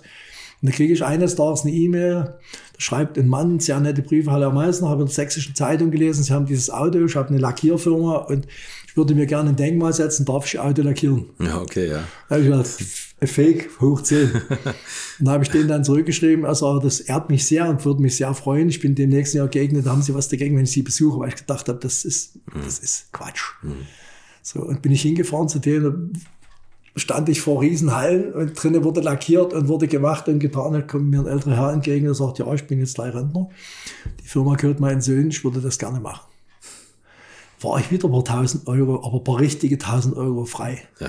So, und so hat sich das fortgesetzt, dass eine Stahlbaufirma den gesamten Rahmen gemacht hat, hat die, die Fehler, die äh, dran waren, wieder verändert, also zurückgesetzt auf den mhm. alten Bau. Die haben mich mit Schrauben versorgt, mit den Unteralublechen, was also viel, viel Geld war. Sonst hätte ich das Auto nie so restaurieren können. Aber es ist ja auch toll. Also ich meine ganz ehrlich, also ich kann das verstehen, dass jede Firma, die im Osten, die das vielleicht damals schon mitgefiebert hat, dass die sagen, da machen wir jetzt wieder mit. Ja. Und ich meine, sie sind ja nun auch nicht irgendeiner, der so ein bisschen Hobbysport betrieben hat, sondern dieses Nationalmannschaftsthema, das war einfach eine große Nummer. Und ich finde, also das haben sie tatsächlich verdient, vor allem, weil man diesen Kreis so schließen kann und nach so vielen Jahren sie das Originalauto von sich selbst wieder aufbauen. Also das, ich freue mich schon drauf, wenn wir das mal fahren sehen. Ja, genau. Vor allen Dingen, das ist ähm, wirklich, wirklich, wir haben wirklich Wert drauf gelegt, dass wir kein Replikat draus machen. Ja. Selbst beim Bremsschläuchen, die man ja, also, also alle Gummiteile müssen ja gewechselt werden, weil Ja. Gummi nach 33 Jahren ist hart wie Stein. Selbst dort haben wir darauf geachtet, dass wir eben Gummischläuche wieder nehmen, wie es damals waren, die schwarz sind, also aus Gummi sind. Mhm. Viele haben gesagt, ja, aber machst du die denn mit diesem, mit diesem Schlauch drüber, mit Stahlschlauch drüber, so viel sicherer? So, nee, Stahlflex, ja. ich sage euch was. Wir lassen das so. Wir sind, ich bin in der Nationalmannschaft gefahren. Die Russen, die Tschechen sind mir um die Ohren gefahren wie die Wilden. Wir sind bis ans Limit gefahren. Die, die Ostschläuche haben gehalten. Da werden doch die jetzigen Schläuche auch halten. Also das Unverständnis, ne? Oder irgendwo sagen, ach, das sieht doch keiner drin im Motor. Da machst du halt das und das, ne? Da, da steht der Motor länger. Ich sage, nee, ich will das nicht. Weil das ist meine innere Ehre, die ich habe. Dass ich will dort nichts verbiegen. Es sei denn, es ist ein Teil, was wirklich nicht zu bekommen ist. Da muss ich eine, eine, eine Brücke bauen. Na, viele sagen Stoßdämpfer, du kannst doch jetzt die Stoßdämpfer fahren. Nee, ich baue jetzt wieder vier B1000 Stoßdämpfer um nach dem alten Prinzip und mache, lasse die wieder machen. Das kostet wieder Kraft und Geld. Aber es werden die Originalstoßdämpfer gefahren. Weil ich kann damit sagen, das Auto hat einen, einen, einen Authentizitätsgrad von 100 Prozent, wenn man die genehmigten Dinge weglässt. Sicherheitseinrichtungen wie Feuerlöscher geht nicht, da muss man einen modernen haben, weil der, nach 33 Jahren sollte der Feuerlöscher nicht mehr Ein gehen. Halonlöscher will man wahrscheinlich dann nicht mehr durchbekommen. Genau. So, und da war auch, äh, das, wie gesagt, das Prinzip war nur zum Schein da, den, hätte, haben wir nie ausprobiert, ob das jemals geht. Also an solchen Dingen oder wie Sicherheitsgurte, die sind halt festgelegt, dass man die jetzt von hier nehmen muss. Ich meine, es ist ja nicht bloß, dass man beim Gleichmäßigkeitsrennen langsam fährt, das kommt schon mal 180 km auf eine Gerade auch zusammen. Wenn jetzt aber andere ein man Teil knallt mit dem ne? zusammen, Ja. na, dann hat man dieselbe Unfallproblematik wie vor vielen Jahren. Und da will man eben einen gehenden Feuerlöscher haben, wenn, die, wenn das wirklich die Kiste Feuer fängt, wird dort nicht geröstet werden. Ne? Oder, oder dann äh, Sicherheitsgurte haben, die eventuell zerreißen. Ja.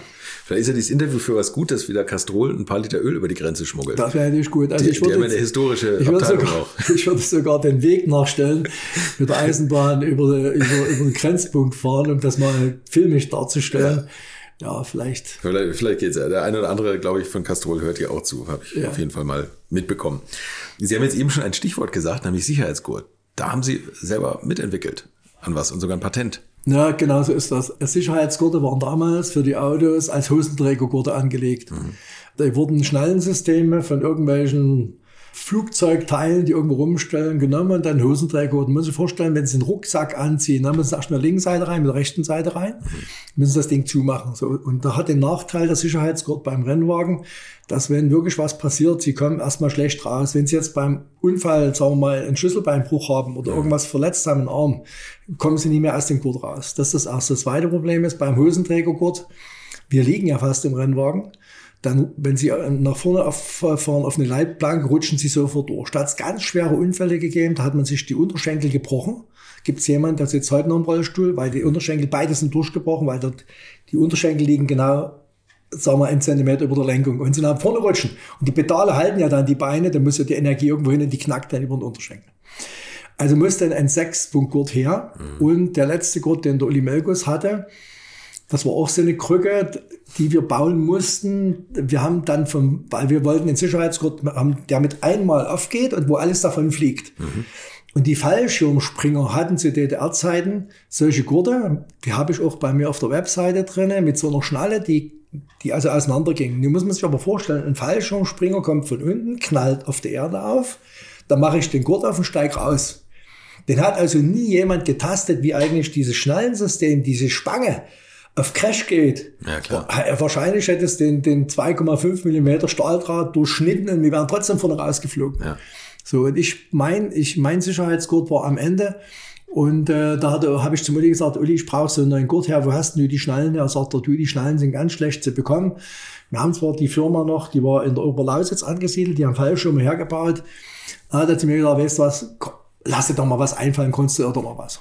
Und wer mich kennt, weiß, dass das das Startzeichen ist. Und da hatte ich in diesem berühmten Jahr 84 zwischen Weihnachten und Neujahr Langeweile. war dick und rund gefressen, da habe ich mich hingesetzt, da habe ich gemacht, wie müsste der Gurt sein? Da habe ich ein Buch gehabt von Niki Lauda, das hatte ich mir illegal besorgt, da war der Sicherheits, ein Sicherheitsgurt abgebildet. Da hat ein Drehverschluss, die heute noch gelten. Man musste drehen. Da habe ich mir gedacht, wenn ich jetzt einen Drehverschluss nachempfindest, da könnte es sein, dass man damit patentrechtlich Probleme bekommt. Und da habe ich mir gedacht, man muss ein neues System. Und da bin ich auf das Noggensystem gekommen. Also ein Hebel, der nach oben kippt, den man um 90 Grad kippt und damit werden die Gurte frei. Und das, äh, dieses Prinzip habe ich dann durchkonstruiert äh, habe das in Uli gezeigt, sagte, ja, das ist eine geniale Idee, aber viel zu groß, viel zu schwer. Du musst, na, also Uli war dann an der Stelle, wenn was nicht passt, immer Nörgler, aber positiv gemeint. Ne? Mhm, ja. Da habe ich gleich gesagt, zu groß, zu schwer. So. Und da müssen wir natürlich sehen, ob er, ob er hält. Also habe ich schon mal eine kleine, also wir haben Prototypen gebaut, einen Dreher gefunden, der das Ding gedreht, dann zum Teil auch was gefeilt. Also es ging nie um, um die Funktion an sich. Und dann bin ich mit dem Teil, bin ich, achso, und dann habe ich, so, jetzt kriegen wir jetzt Gurtmaterial her. Und da gab es Gurtmaterial hier auch bei Pulsnetz, eine Firma, die haben für die DDR PKW die Gurte gebaut. Mhm. Die hatten Abfallstücken. Da bin ich zu denen hingefahren und habe gesagt, könnt ihr mir die Abfallstücken verkaufen? Können sie kriegen. Da haben die mir eine riesen Kiste gemacht, so 50 mal 50 Zentimeter, wurde auf eine Waage gestellt. Ich sage jetzt mal 45 Ostmark, dann kriegte ich einen Haufen Gurtschnipsel mit bin mit denen losgefahren, bin zu meinem Sattler gefahren. Der Sattler war dazu, der hat früher Kummets gebaut für Pferde. Der hatte LKW-Plan gebaut, aber war ein Mann, der gesagt hat, wie muss man das Schema machen, dass der Gurt nicht reißt. Und hat diese Zick-Zack-Naht, ich sag's mal, erfunden und hat mir dann den ersten Sicherheitsgurt so für diese Einstecksysteme gemacht. Ja, okay. Mit dem Ding bin ich an die Uni gegangen, in, in ein Testcenter, die haben, die haben Zerreißtests gemacht und da fand ich dort einen, einen, einen Doktor, das will ich heute noch Dr. Wagner, ein total netter Mensch. Der habe ich gesagt, lieber Doktor, ich mache das und das, kommt von der Nationalmannschaft, braucht das. Da habe ich gesagt, ja, können wir machen. Sagt er, wir haben gerade ein bisschen Pause, haben Sie ein bisschen Zeit, wir, wir reißen den mal. Oh, das war für mich was. Also hat er dort seine großen Maschinen genommen, hat den Gurt eingespannt, richtig mit Klemm so und dann hat er Feuer drauf gegeben und dann sagen sie, oh, so, dung, dung, dung, dung, dung, dung, dung, und dann macht's, da war er durch. Dann habe ich ihn dann so eingehakt, gutes oder schlechtes Zeichen? Sagt er, eigentlich ganz gut, der, der hält sehr gut sogar, sagt er.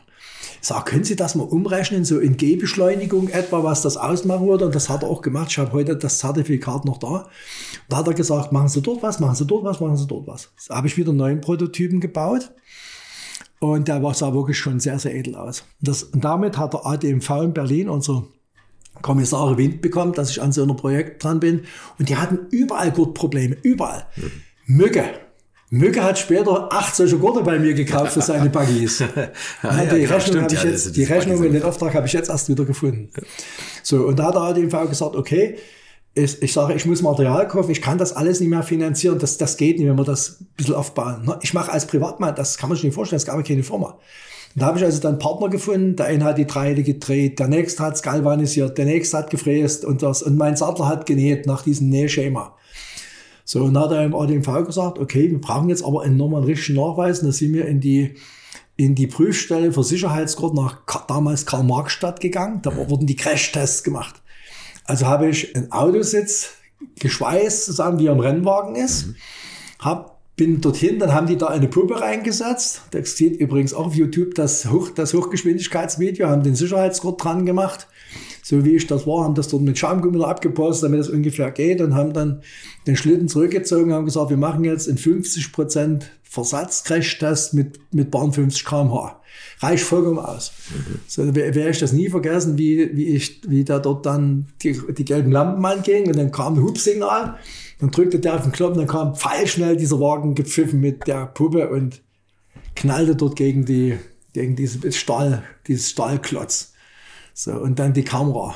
Und dann sind wir rausgesprungen aus unserem Köfterli. Wir saßen hinter einer Schutzwand rausgegangen und geguckt, Sicherheitsgurt ist ganz.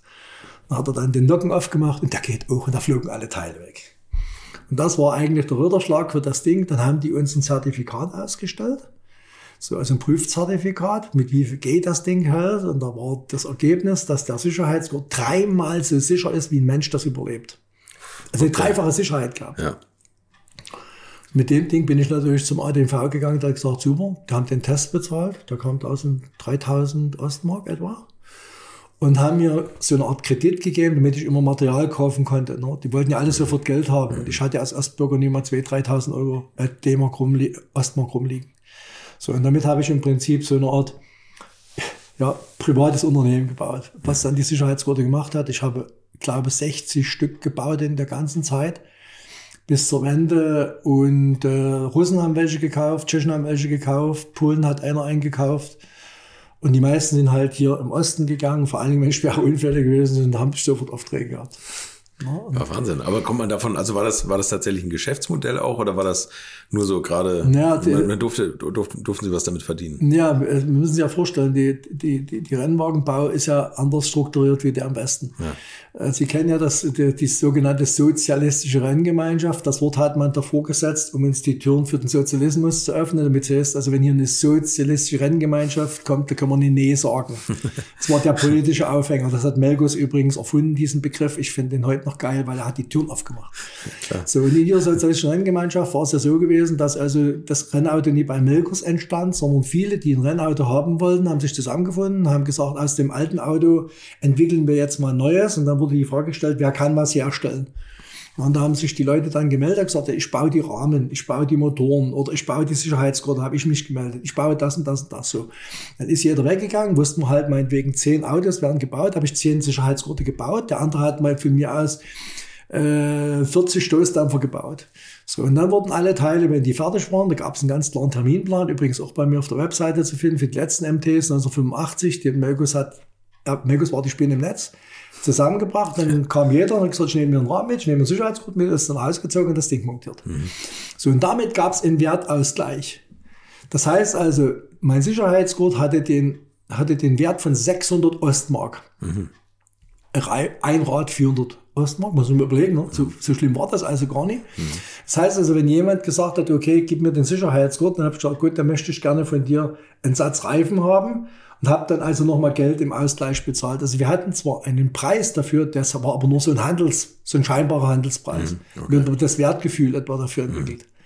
So, und auf dieser Liste, die der Melgus, die ich Gott sei Dank heute noch habe vom Melgus, stehen übrigens unter den ganzen Bauteilen mal die Preise, diese sogenannten Nennpreise dahinter damit man auch weiß, wie man dann schnell auf 30.000 Euro bei so einem Rennwagen kommt. Vor allem cool, dass Sie das alles noch so aufbewahrt haben. Ja, naja, ich habe ja, äh, das war ja das Ziel, ähm, ich war ja der, der Fotograf und, und, und ordnungsgemäße Ableger von Dokumenten, das wusste Merkus und hat gesagt, weißt du was, wenn wir alt sind, wir schreiben ein Buch. Du sammelst das ganze Zeug und äh, bei dir weiß ich das gut aufgehoben, auch schön die Fotografien, die Dias, alles schön eingeordnet. Und der hatte eine große Kiste gehabt, da hat er mal alles reingeschmissen und gesagt, wenn ich dann mal so alt bin, dann räumen wir meine Kiste aus. Ja. So, und im Zeitalter der Digitalisierung, dann nach der Wende, ist es unter, dem Tod von Uli eben nicht mehr zu dem Buch gekommen und dann mache ich das halt jetzt elektronisch. Die Kiste vom Uli, die habe ich leider nie gesehen. Da ist dann vieles auch verschwunden dann, was da irgendwelche Leute mitgenommen haben, die bekannter waren. Leider Gottes, aber wir konnten es durch andere Dinge, die wir jetzt gefunden haben, die mir auch immer wieder zugeleitet werden, ersetzen. Ja, und das, Sie haben ja wirklich viel zusammengesammelt, auch Fotoarchive gekauft und so. Also ja. was den DDR-Rennsport anbelangt, da sind Sie ja die Instanz hier eigentlich. Ja, das freut mich auch ein bisschen und ähm, das ist eigentlich auch mein Hobby jetzt gewesen, mhm. bis ich meinen Rennwagen ha hatte. Jetzt haben Sie ein besseres Hobby gefunden. Jetzt muss ich, jetzt muss ich beides bedienen. ja, das kann ich verstehen. Wo Sie gerade mit dem Sicherheitsgurt gesagt haben, äh, also das, das Thema Sicherheit im, im, Motorsport und Unfälle, haben Sie da mal irgendwas erlebt, wo Sie gesagt haben, ui, man kann sich ja doch weh tun? Also Sie haben eben schon von dem einen Unfall erzählt, den Sie ja, Rückspiel also Der tragischste, das war der, wo ich tatsächlich jemanden verloren habe während des Rennens. Das heißt auch das, was mich, ich sage mal, sehr lange beeindruckt hat. Mhm. Ist eben der Unfall, weil er unmittelbar hinter mir passiert ist. Ich konnte das Rückspiegel beobachten, wie die beiden sich attackiert haben. Na, die wollten auch gerne an mir vorbei, aber ich war nun mal schneller. Also die Abstand zwischen denen und mir waren vielleicht 30 Meter. Ich habe also gesehen, wie das passiert ist.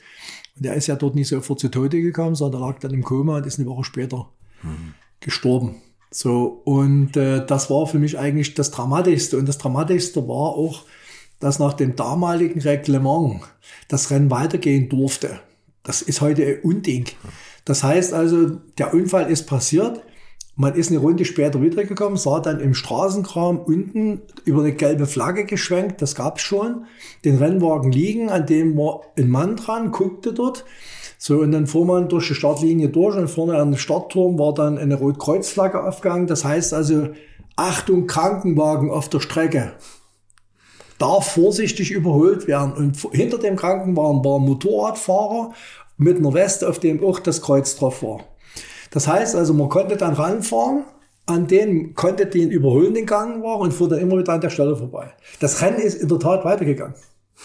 Ich weiß nicht, ja, kann man sich gar nicht vorstellen. Ne? So, und das ist natürlich beeindruckend und äh, es gibt auch ein Foto, wo ich dann nach dem Rennen reinkomme, reinfahre, äh, wieder ins Fahrerlager und mich sofort die Leute umschwärmen, was ist denn da passiert, wer ist denn irgendwo Unfall. Dieses Foto habe ich auch auf meiner Webseite, wo ich dort vollkommen, äh, sagen wir mal, geschockt dann erzählt habe, der Tatarschik liegt oben im Graben und das ist furchtbar gewesen. Er ist mit dem und dem Fahrer zusammengeknallt. So und das war der schlimmste Unfall. Mhm. Ja, ich habe dann noch Unfälle gehabt, die waren mehr oder weniger lustig, dass also dann äh, in Most ein Fahrer, weil ein Teich direkt neben der Rennstrecke war, in den Teich reingefahren ist. Der hätte können dort fürchterlich ertrinken, wenn der Rennwagen umgekippt war, mhm. wäre. Mhm. Der ist Gott sei Dank aber nie umgekippt, sondern stand auf den Rädern und dann habe ich den Kran rausgeholt, da habe ich Fotos davon, wie dann das Wasser aus dem Rennwagen rausläuft.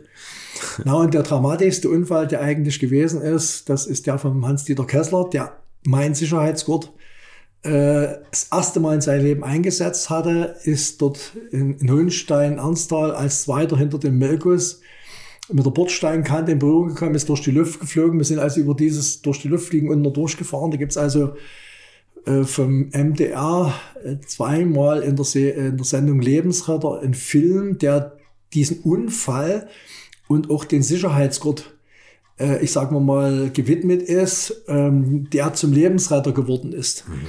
Na, und der Kessler hat selber jetzt auch erst wieder vor wenigen Wochen gesagt, du, Jürgen, ich werde nicht mehr leben, wenn du nie gewesen wärst in seinem, in seinem Thüringer Dialekt. Ich sage, das ist doch geil, dass du lebst. Ja. Sage, hast jetzt Schlaganfälle gehabt und lebst immer noch. Ich sage, der Gott hat's möglich gemacht und der liebe Gott jetzt. Ne?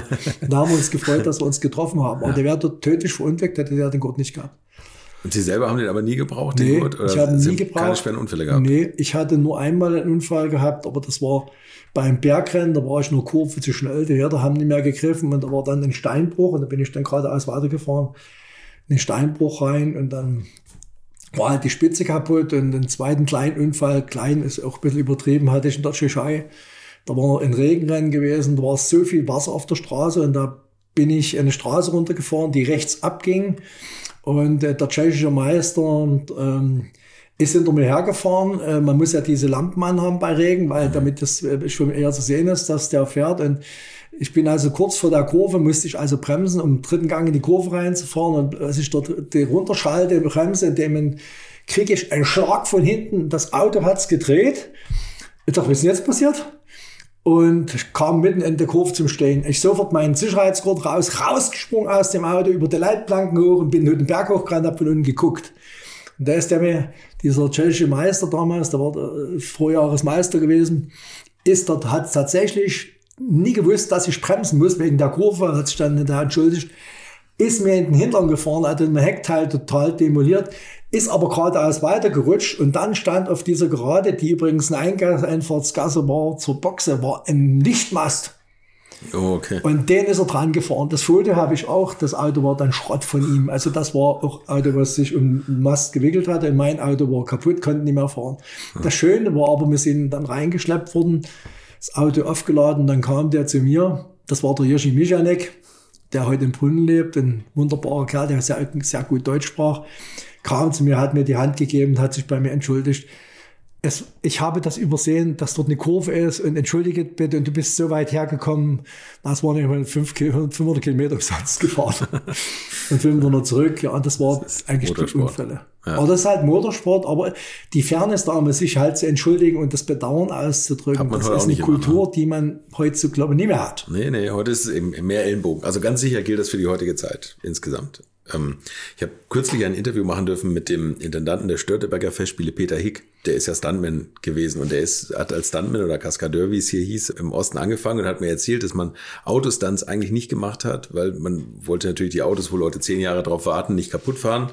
Man hat gewartet, bis man irgendwie ein Unfallauto gefunden hat und dann hat man ein ähnliches Auto dann so in Richtung des Baums fahren lassen. Sie waren aber auch als Stuntman so ein bisschen unterwegs oder sind für einige Filmaufnahmen angenommen worden, oder? So ist es. Also ähm, der Film hat ja große Probleme damit, genau was Sie jetzt gesagt haben, dass die Autos nie geschrottet werden dürfen, mhm. weil es war im Fernsehen nie zu vermitteln, meinetwegen ein Auto irgendwo anfahren zu lassen. Hinterher ist eine Türbeule drin mhm.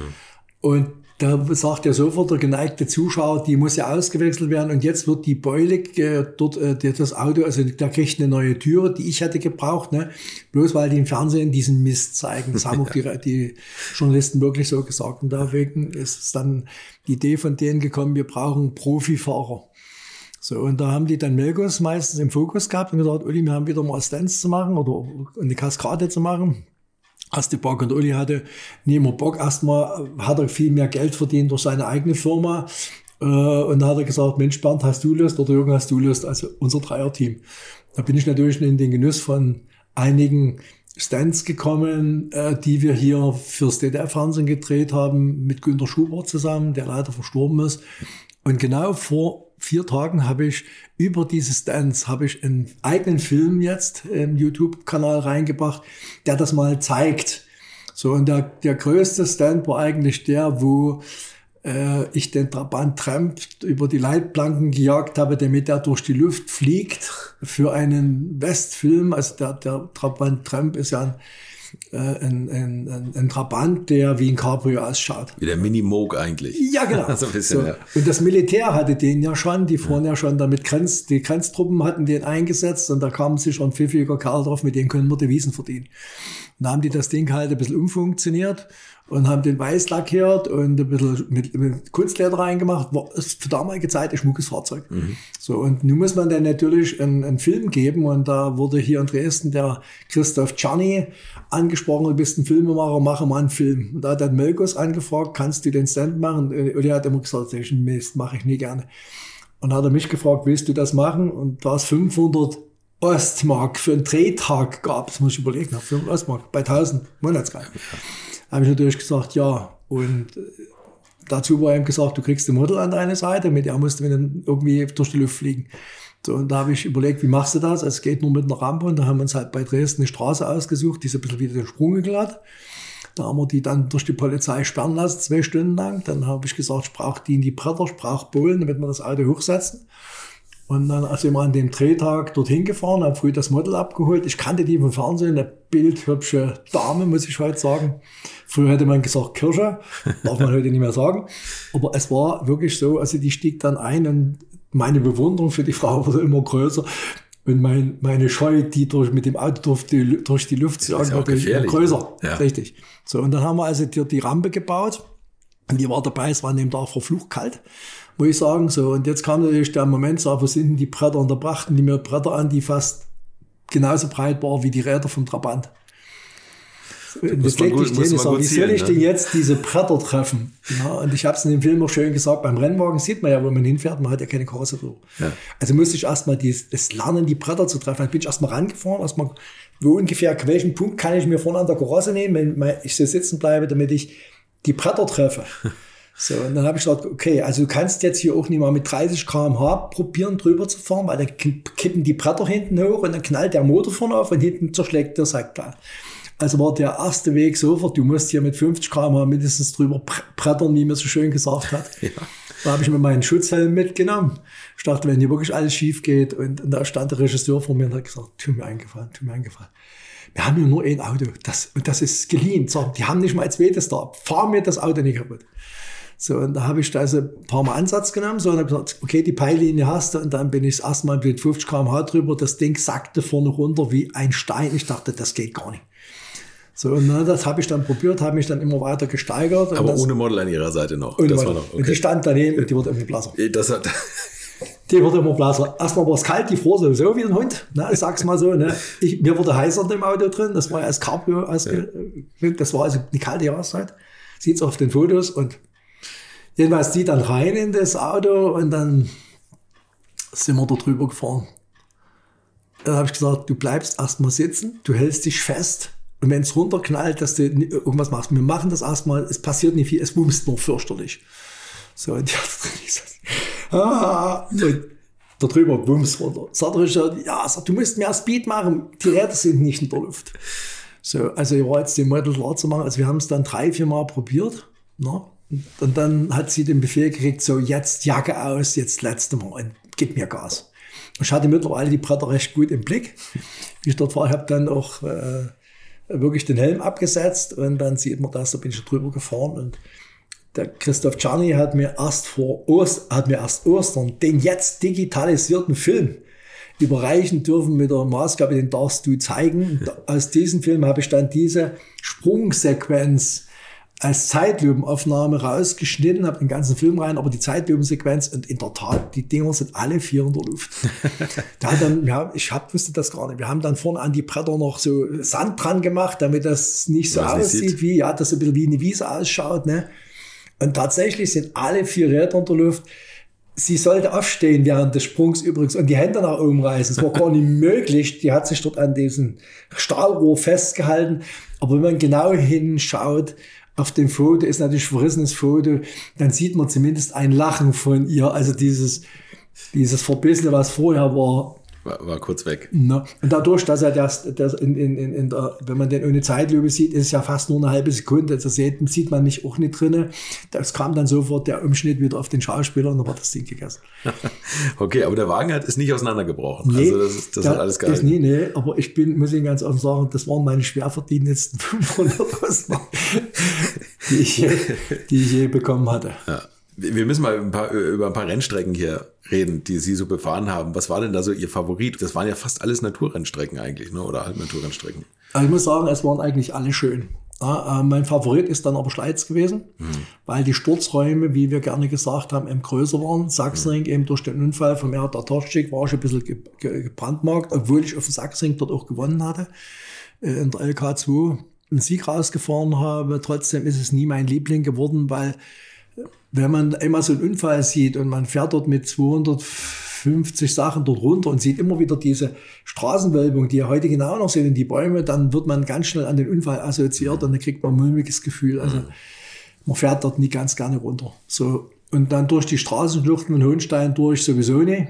Das ist, ist durch den Kessler-Unfall noch einmal modifiziert worden. Also wurde Sachsenring zwar gefahren, in dem Glauben, er gehört zur Meisterschaft. So Froburg. Froburg war auch keine schlechte Strecke, aber die war auch gerade, gerade, gerade, ein bisschen ein Sprunghügel, den haben sie dann entschärft, weil wir dort mit allen vier Rädern dort Luft hing. Gibt es auch ein Foto von mir, wo ich dort mit allen vier Rädern oben bin. Da wurde dann entschärft mit einer Schikane. War es auch nicht mehr so dolle, aber Schleiz war immer schön, weil erstmal große Sturzräume, paar schöne, paar schöne Kurven, wo man überholen konnte drinnen. Und auch Zuschauer trächtig, also so 200.000, 300.000 Zuschauer mal am Wochenende, das war keine Seltenheit. Die haben Luftaufnahmen gemacht vom Hubschrauber. So, das war eine sehr schöne Sache. Und wenn man wirklich mal rausflog, waren halt Felder. Da knallte man in die Felder rein na, oder auf irgendwelche äh, aufgeschütteten Barrieren. Na, und Schleiz war, es galt ja als schönste Naturrennstrecke überhaupt, muss ich sagen, war wirklich toll. Und durch die Luftaufnahmen, die jetzt heute noch zu sehen sind, das war, das ist schon profimäßig gewesen, was damals die DDR-Zeit äh, gemacht hat. Im Schleizer Dreieck feiert ja dieses Jahr 100-jähriges Jubiläum. Ähm, Das geht im Juni, da gibt's eine ganz tolle Woche, verlinke ich auch nochmal. Also das, das äh, ist einen ganzen Monat, glaube ich, immer wieder Veranstaltungen. Sie sind da auch involviert, es wird ein neues Buch geben.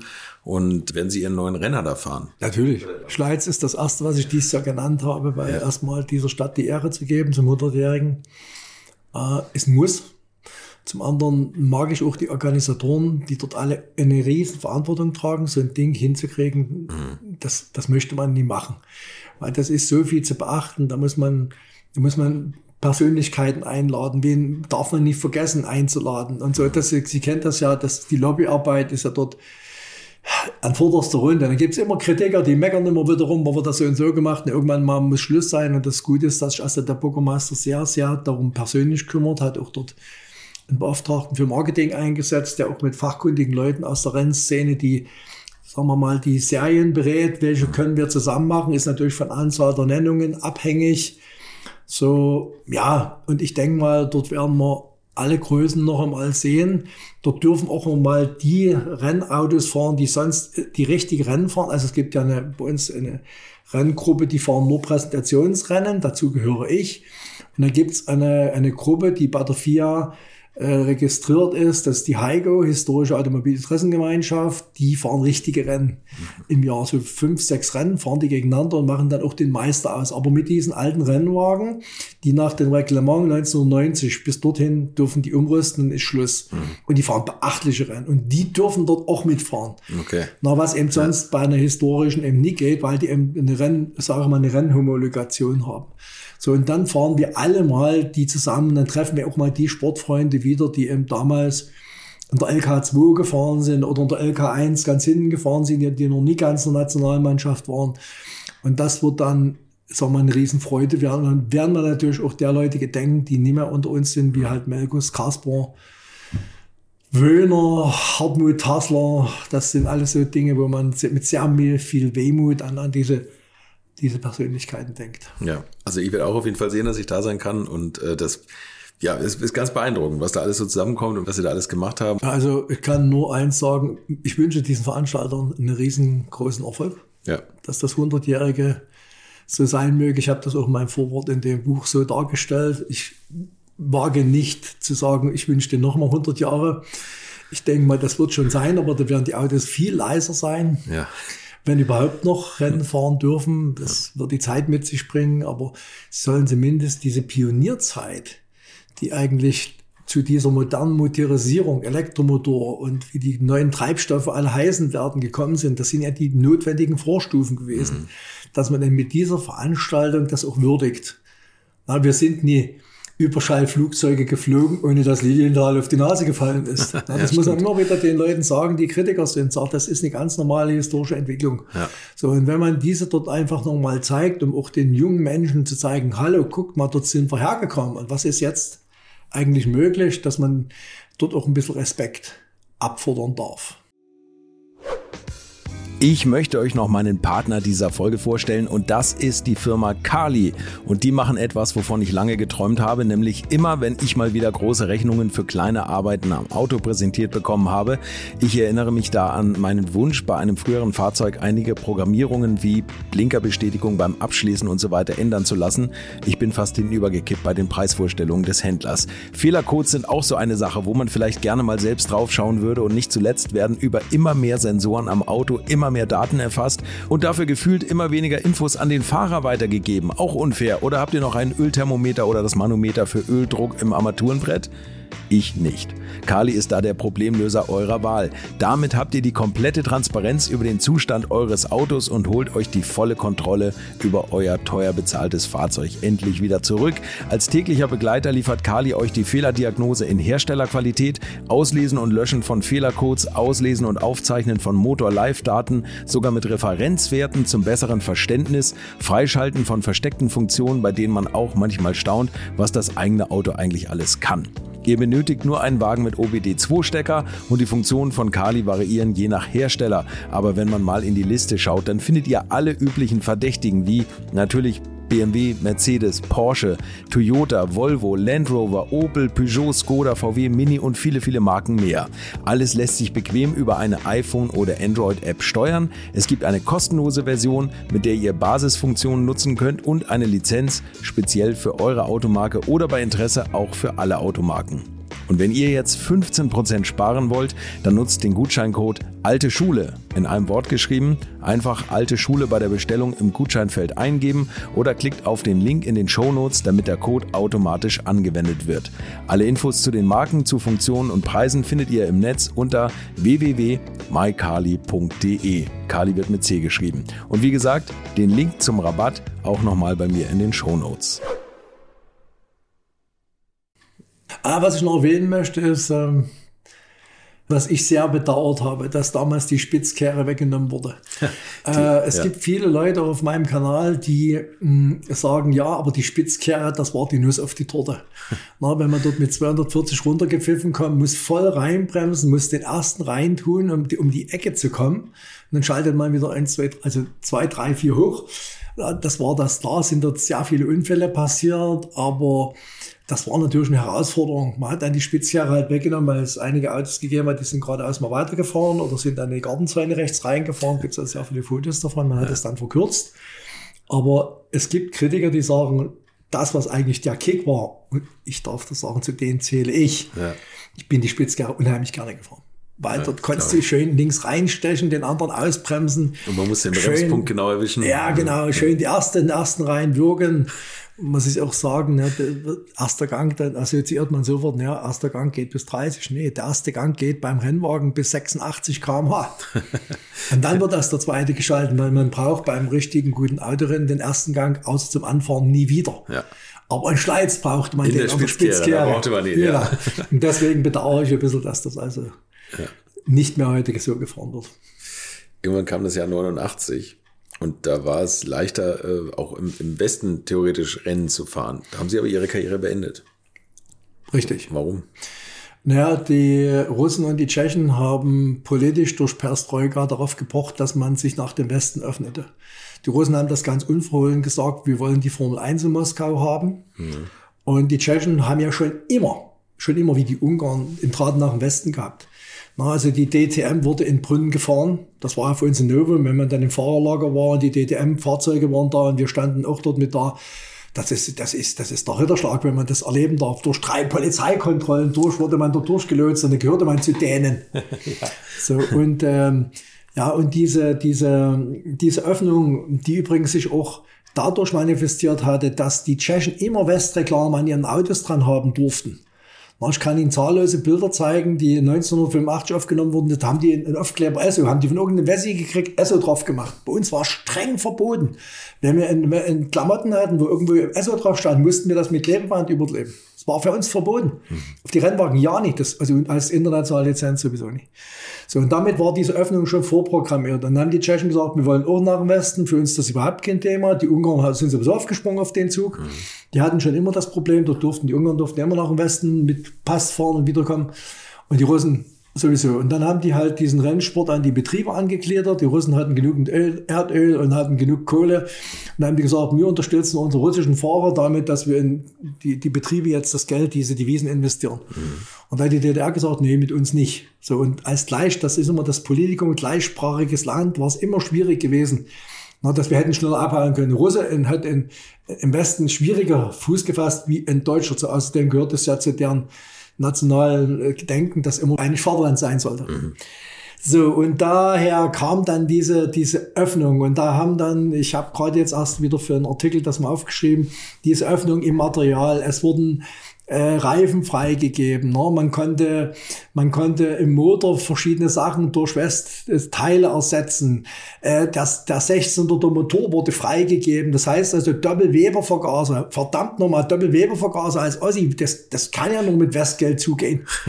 so, und, und das ha, habe ich dann schnell mal umgerechnet. Woher bekommst du legal Westmark, um das herzukriegen? Mhm. Bloß irgendwie Weber anzuschreiben, schicken wir mal einen Doppelwebervergaser, hätten die gesagt, weißt du was, vergiss es mal. Also waren die natürlich, die damals äh, privilegiert waren, die eigene Autobetriebe hatten, ne, die Kfz-Betriebe hatten, die hatten so viel Geld, die wussten mit dem Geld nicht mehr wen. Einer hat mal zu mir gesagt, was ich damit mache, brenne ich mir mal meine Zigarre an abends, weil das Geld ja nichts mehr wert war. Ja. So konnten die locker mal 1 zu 7, 1 zu 8 tauschen, weil die hatten so viel Geld auf der Bank, dem war der Webervergaser bezahlbar. Ja. Westgeld kriegte man überall. Ne? So, und äh, ja, und damit war das für mich, für den normalen Mann, der in einem volkseigenen Betrieb arbeitete, mhm. aus. Bernd Kasper arbeitete auch in einem volkseigenen Betrieb. Sie haben mal einen Schlosser, ne? Oder nee, zu der Zeit? Oder? Nee, ich war, ähm, ich war äh, in, in, in der Konstruktion für Industrieroboter. Oh, okay. Äh, ich habe. Informatik studiert und habe dann als äh, Ingenieur für Robotertechnik gearbeitet. Hm. Und der Bernd Kasper war in einem, in einem großen Kombinat in der Konstruktion, hat dort Nahrungs- und Genussmittelmaschinen, also Produktionsstätten, die übrigens auch nach Westen verkauft worden sind, konstruiert. Okay. Hat aber die meiste Zeit heimisch an seinem Renn Reißbrett Rennautoteile geformt und gemacht. Ja. Und, und als dann diese Öffnung kam, dass also Material eingesetzt werden kann, war man natürlich, wenn man das alte Ostmaterial behielt, überhaupt nicht mehr wettbewerbsfähig. So, und das beste Beispiel war, erzähle ich immer wieder gerne, 1988 in Froburg war das erste Mal freiges, freigestellt, Westreifen zu fahren. Und Uli Melgos hat mir für ein paar, hatte einen Satz Regenreifen da gehabt, die hat er mir für ein paar, ich sag's mal heute, wie man so schön sagt, für ein paar Ostmark abgegeben. Mhm. Durfte ich drauf machen. Die habe ich drauf gemacht. Und jetzt sage ich Ihnen was, was das die Folge war. Ich bin das erste Mal in meinem Leben auf der zweiten Startreihe gewesen. Melkus und Kasper hinter mir. weil die Regenreifen unheimlich gut gehalten haben. Da habe ich erst mal gemerkt, mit welchem Mist, um das mal so zu sagen, ich in den letzten Jahren gefahren bin. Ja. So, das Rennen ist losgegangen und ich habe tatsächlich dort vorne äh, um den dritten Platz gekämpft, sogar um den zweiten Platz. Den hat dann das Rennen als Sieger dann gewonnen. So, und jetzt sage ich Ihnen was. In der achten Runde, also eine Runde vor Schluss, geht mir rechts vorne die Luft runter. Und ich konnte also dieses äh, Erlebnis, dass ich vor meinen beiden Freunden unterwegs bin, Ja. nicht mehr erleben. Ich habe Fotografien da, die einen, das sehen Sie aus, als ein Rundentabellenschlag vor denen. Und ich habe eine Riesenfotografie, wo der Melkus hinter mir ist. Das ist nie eine Häme von mir, sondern es ist eigentlich ein Dankeschön, weil er das immer gewollt hätte, Ja. dass das passiert. Das Einzige, was passiert ist, als dann mein Audio ins Fahrlager zurückgeschleppt worden ist, kam der Uli zu mir, legte mir die Hand auf die Schulter, grinste dicke und sagte, das war übrigens immer so ein lustiger Spruch, du Schawein, du warst aber schnell. da habe ich gesagt, Uli, dank deiner Reifen. Also der hat, wir haben uns immer gefreut, also dieses, dieses Wort Schawein, also hat nicht gesagt, du Schwein, also im, im lächerlichen Sinne, sondern Schawein, also Ja. sich richtig freut, du warst so genial schnell, wie geht das? Ich sage, das waren deine Reifen. So, und das hat mich dann geärgert, dass ich solche Reifen eben nie vorher hatte, weil es eben immer wieder die dritte Auslese ist, die wir von Tschechen bekommen haben. Und das hat dann für mich gesagt, jetzt ist Schluss. Ja. So, und dann habe ich halt das Auto verkauft. Kasper hat dann nochmal an der Neuentwicklung mitgearbeitet für den neuen Rennwagen, hat dann aber auch gemerkt, das kriegt er finanziell nicht mehr gestemmt und dann kam ja die Wende 1990 und dann wurde alles umgetauscht und dann haben wir gemerkt, wir haben gar keine Adaption zu Westformeln gehabt.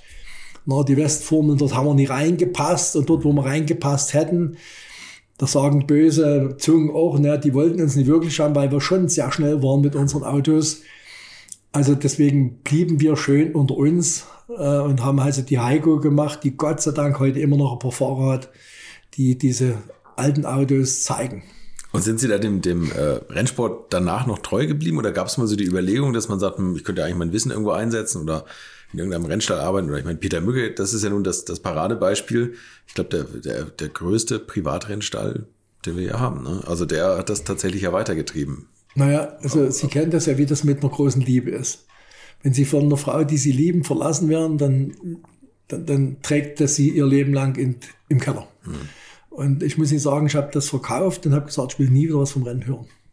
Weil das war mein Leben, das war meine Philosophie, dort habe ich gelernt, dort habe ich mich entwickeln dürfen, dort habe ich mich entfalten können in der DDR, was ich sonst nie gekonnt hätte. Ja. So, und diese große Liebe, diese große Frau in dem Fall zu verlieren, habe ich gesagt, Ausschluss. Ich bin sage und schreibe keine zehn Jahre auf der Rennstrecke gewesen. Nichts, mich hat es gar nicht mehr interessiert. Ich habe kein Formel 1 Rennen geguckt. Ich habe abgeschaltet, habe mich erstmal meinem Beruf gewidmet. Ich habe einen tollen Beruf gehabt. Ich habe äh, in Dresden bei BMW in der Niederlassung gearbeitet, war der erste Mitarbeiter, war dort die Führungskraft gewesen, übrigens auch einer der ersten ostdeutschen Führungskräfte, was heute noch ein Novum ist. Ja, ist halt so. Und ähm, ich habe mich also meiner Karriere gewidmet und äh, habe das erstmal weitergemacht. So, und, und damit war für mich das ganze Thema erledigt, bis dann irgendwann mal, ich kann das sogar genau sagen, ich müsste gucken, wann ich die ersten Fotografien wieder gemacht habe. Komm, wir gehen mal wieder mit an die Rennstrecke. Es ist doch jetzt vorbei. Komm mal, wir gucken mal, was die alten Kollegen machen. Und dann bin ich das erste Mal hinter der Kamera bewaffnet und das hat mich dann auch fasziniert, aber immer mit der Wehmut versehen, wo ist denn dein Auto? Und die Geschichte, dass mein Auto nicht mehr existiert, dass es durch Unfälle in Teilen verkauft oder weggegeben worden ist, das hat mich natürlich maßlos traurig gemacht, weil alle wussten ja, dass das Auto sehr, sehr schnell war, dass es auch baugleich war mit Melkus und Kaspers. Ja, und ich war im Prinzip immer der, der sagen musste, kind, kind ist gestorben. War das das Autohaus von Melkos, wo Sie waren äh, bei BMW? Nee, Weil die, das Niederlassung hat, nein, der Melkus war der erste Händler. Ah ja, okay. Und äh, die Niederlassung hatte dann auch vor, hier, also BMW Aktiengesellschaft hatte dann auch hier eine Niederlassung zu gründen. Und Melkus sagte hier, du, pass auf, wir können später immer wieder was zusammen machen, motorsportlich, du, hier, ich habe gehört, hier Dresden eine Niederlassung, komm, kümmere dich mal. Und ich als Organisationstalent habe gesagt, überhaupt kein Problem. Habe ich sofort bei BMW angerufen, wo wird das gemacht, wo sitzt der Mann, der Erfahrung hat, das war ein Berliner. Den habe ich angerufen, ja, sagt er, ich bin demnächst in Dresden, kennst du Dresden gut aus? Dann habe ich gesagt, wissen Sie was, wer ich bin? Ich bin der und der, ich habe das und das gemacht. Sagt Sie sind genau der richtige Mann. Sie kennen ja hier alle Händler, Sie kennen ja alles, jede Straße, jede Bordstein kennen Sie alle. Ich sage genau so. Wir treffen uns. Dann haben wir uns in Bellevue getroffen, haben uns kennengelernt und er hat gesagt, Sie sind mein Mann. Wir machen jetzt hier das Ding gemeinsam. Und beim dritten Mal hat er mich dann gefragt, was ich werden will. bei ihm und habe gesagt, naja, was kann ich denn verdienen? Hat er gesagt, was wollen Sie denn mal verdienen? Und durch meine Westbesuche drüben wusste ich, dass es richtig ist, wenn man dem sagt, was man verdienen will, weil dann stufen die ihn ein in die Leistungsklasse. Mhm. Da war ich rotzrecht gewesen und habe gesagt, ich möchte im Jahr 100.000 D-Mark verdienen. Als Ossi. Äh, Anfang der 90er muss man auch sagen. Dass er ich wusste aber, was Führungskräfte verdienen. Ja. Da hat er mich angeguckt. Dann wären Sie mein kaufmännischer Leiter. Er wurde Niederlassungsleiter, ich war der kaufmännische Leiter, wurde sein Stellvertreter. Und habe damals Anfang 3500 Ost Westmark verdient. Das war so viel Geld für mich. Mhm. Habe dann Überstunden gemacht ohne Ende. Ich hatte dann im Monat so an die 100 Überstunden und 120. Und dann hat das Personalbüro in München gesagt, also den Meißner müssen wir jetzt zum AT machen, weil der ist zu teuer. Und da habe ich dann AT-Gehalt bekommen mit 7000 D-Mark. Also außertariflich? Richtig, bedeutet MFK, mittlerer Führungskreis. Der nächste ja. ist nur noch ÖFK, als Vorstand wollte ich ja nicht werden. Ne? Ja. So wurde dann eben dort eingestuft und habe 7000 Ostmark verdient, äh, D-Mark verdient, ja. Das war natürlich viel, viel Geld, aber war natürlich auch, ich war jeden Tag zwölf Stunden unterwegs, sonnabends ja. wie sonntags, also. Ja. Und ich habe das so als positiv empfunden, dass also mein Wissen abgesaugt worden ist. Man wollte immer was wissen, man wollte immer, also die Ideen, die wir haben, die, man konnte sie gar nicht schnell produzieren, wie die weg waren, wie die wieder aufgesaugt wurden. Das war zu DDR, hatte immer eine Idee, ging, er mach's mal alles nicht. Na, also dort eine Verbesserung zu bringen, war ganz schlimm. Und die, ja. die Westdeutschen, die sagen, Mensch, wir brauchen Leute, die hier Integration machen, die uns helfen, die uns organisieren helfen. Und da konnte man gar nicht so schnell die Ideen produzieren. Und das war so geil gewesen, das zu spüren, dass man, dass was, man gebraucht was, wird. Was, dass man was bewegen kann. Und, und nicht, nicht im Apparat da irgendwo untergeht als Rädchen. Ne? Aber ich, das finde ich auch immer so beeindruckend, dass man, obwohl eigentlich das System damals das unterbunden hat, Ideen anzubringen. Also eigentlich muss man ja ganz, ganz konform das machen, was einem gesagt wurde, dass sie sich das trotzdem haben nicht nehmen lassen, Ideen zu produzieren. Weil hätte ja auch sein können, dass sie sagen, naja, komm, da lege ich halt die Hände in den Schoß, mache meine, meine Regelarbeitszeit und, und gut ist. Aber es gibt eben so einige, und das ist ja, zeigt ja ihre ganze Karriere, dass sie einfach ihr Leben lang immer, immer dran gearbeitet haben, irgendwas zu verbessern. Ja, die meisten Leute im Osten haben die DDR dadurch gefällt, dass sie eine innerliche Kündigung ausgesprochen haben. Ganz genau, ja. So, und es gab nur wenige Leute, die gesagt haben, wir müssen jetzt aus der Sache was machen, die also einen inneren Druck hatten und den mhm. hatte ich. Mhm. Ich habe einen inneren Druck verspürt, du musst ja was machen. Ich war kreativ, ich habe Verbesserungsvorschläge gemacht in den Betrieben, habe nebenbei viel Geld verdient, eben durch diese Verbesserungsvorschläge. Also ich habe mich da nie unterbringen lassen. Der Rennsport war ja genau das, wo man eine Idee haben konnte, die umsetzen konnte, mhm. selber ausprobieren konnte, selber Kritiker war, wieder verbessern konnte. Also dieses dieses eigene System, das war das, was so genial war. Und deswegen habe ich es am Ende auch bis zum Exzess getrieben. Für mich gab es nur noch Rennsport. Alles andere nicht mehr, weil es eben nicht bloß ging ja nicht um das schnelle Fahren hm. oder Fans zu haben. Das war, das war ein gutes Beiwerk. Hm. Die Idee war einfach zu gebären und dann daraus etwas zu machen und dann zu sagen, das ist es gewesen. und dann noch so ein paar Verrückte zu haben, wie Kasper und Melgos und wie die anderen Freunde alle hießen, die das genauso mitgetragen haben. War das hier im, im Ost-Rennsport, wenn man so weit oben war, auch so, dass ging da viel mit Mädels in der Boxenkasse? Ja, das gab es zu DDR-Zeiten nie. Also Boxenlut oder sowas, das gab es zu DDR-Zeiten nie. Es gab schon Faninnen sagen wir mal. Faninnen, das ist ein ganz moderner Ausdruck, den Sie ja, Faninnen, ja, ja, ja, ja. Ich, ich, ich gäntere ganz gerne mal so ein bisschen in der Ecke herum. Äh, nee, aber es gab schon ab und zu mal Damen, die dann im Fahrerlager gesagt hat, kannst du uns mal mit nach Hause nehmen? Ja. Naja, und die haben wir dann auch sorgsam abgeladen, weil wir, die meisten waren ja verheiratet oder waren in irgendwelchen festen Beziehungen und ja, das ist ja wie das so immer ist, über die Dinge, die man ahnt, da redet man sowieso nicht darüber, also was, was bei anderen war. Auch in der DDR gab es Boxenluder und Boxenluderinnen. Sozusagen. Genau. Ja, genau. Okay. okay. Herr Meißner, es gibt immer eine letzte Frage bei mir und das ist die letzten 50 Liter Sprit. Ich ahne so ein bisschen, was, wo Sie die drauf loslassen. Ähm, in welchem Auto und auf welcher Strecke würden Sie das verfahren? Also ich würde in meinem Rennwagen fahren wollen. Ja. Und ich würde das gerne in Schleiz fahren, aber ich muss Ihnen sagen, mittlerweile liebe ich auch Most über alles. Okay. Also ich würde wahrscheinlich mir einen Würfel bauen wo die eine, die eine Seite rot ist, die andere grün ist, muss sagen, rot ist Most und grün ist das und würde ich würfeln und sagen, okay, jetzt hat's das Schicksal entschieden. Also ich wüsste ja. es wirklich nicht. Okay, und dann Schleiz aber auch nur mit Spitzkehre. Das wäre gut, vielleicht machen sie die für mich ausnahmsweise nochmal auf. Ja, aber äh, mittlerweile liebe ich Most über alles, weil auch die Kultur dort sehr gut ist und äh, dort wir auch das erste Mal unser, sagen wir, uns austesten konnten. Ne? Da, da, da ist man einfach mal ins Limit gefahren, um zu sehen, wie schnell kann ich eine Kurve fahren. Ich bin dann mal fürchterlich rausgeflogen, weil ich gesagt habe, das muss doch noch schneller gehen. Und als ich dann in das Schotterbett reinfuhr und das Auto abgebremst wurde und ich habe dann Rückwärtsgang reingemacht, die Räder sind durchgedreht, da war nichts. Da kam dann ein großer Kran, hat mich rausgehoben, auf den Transporter drauf.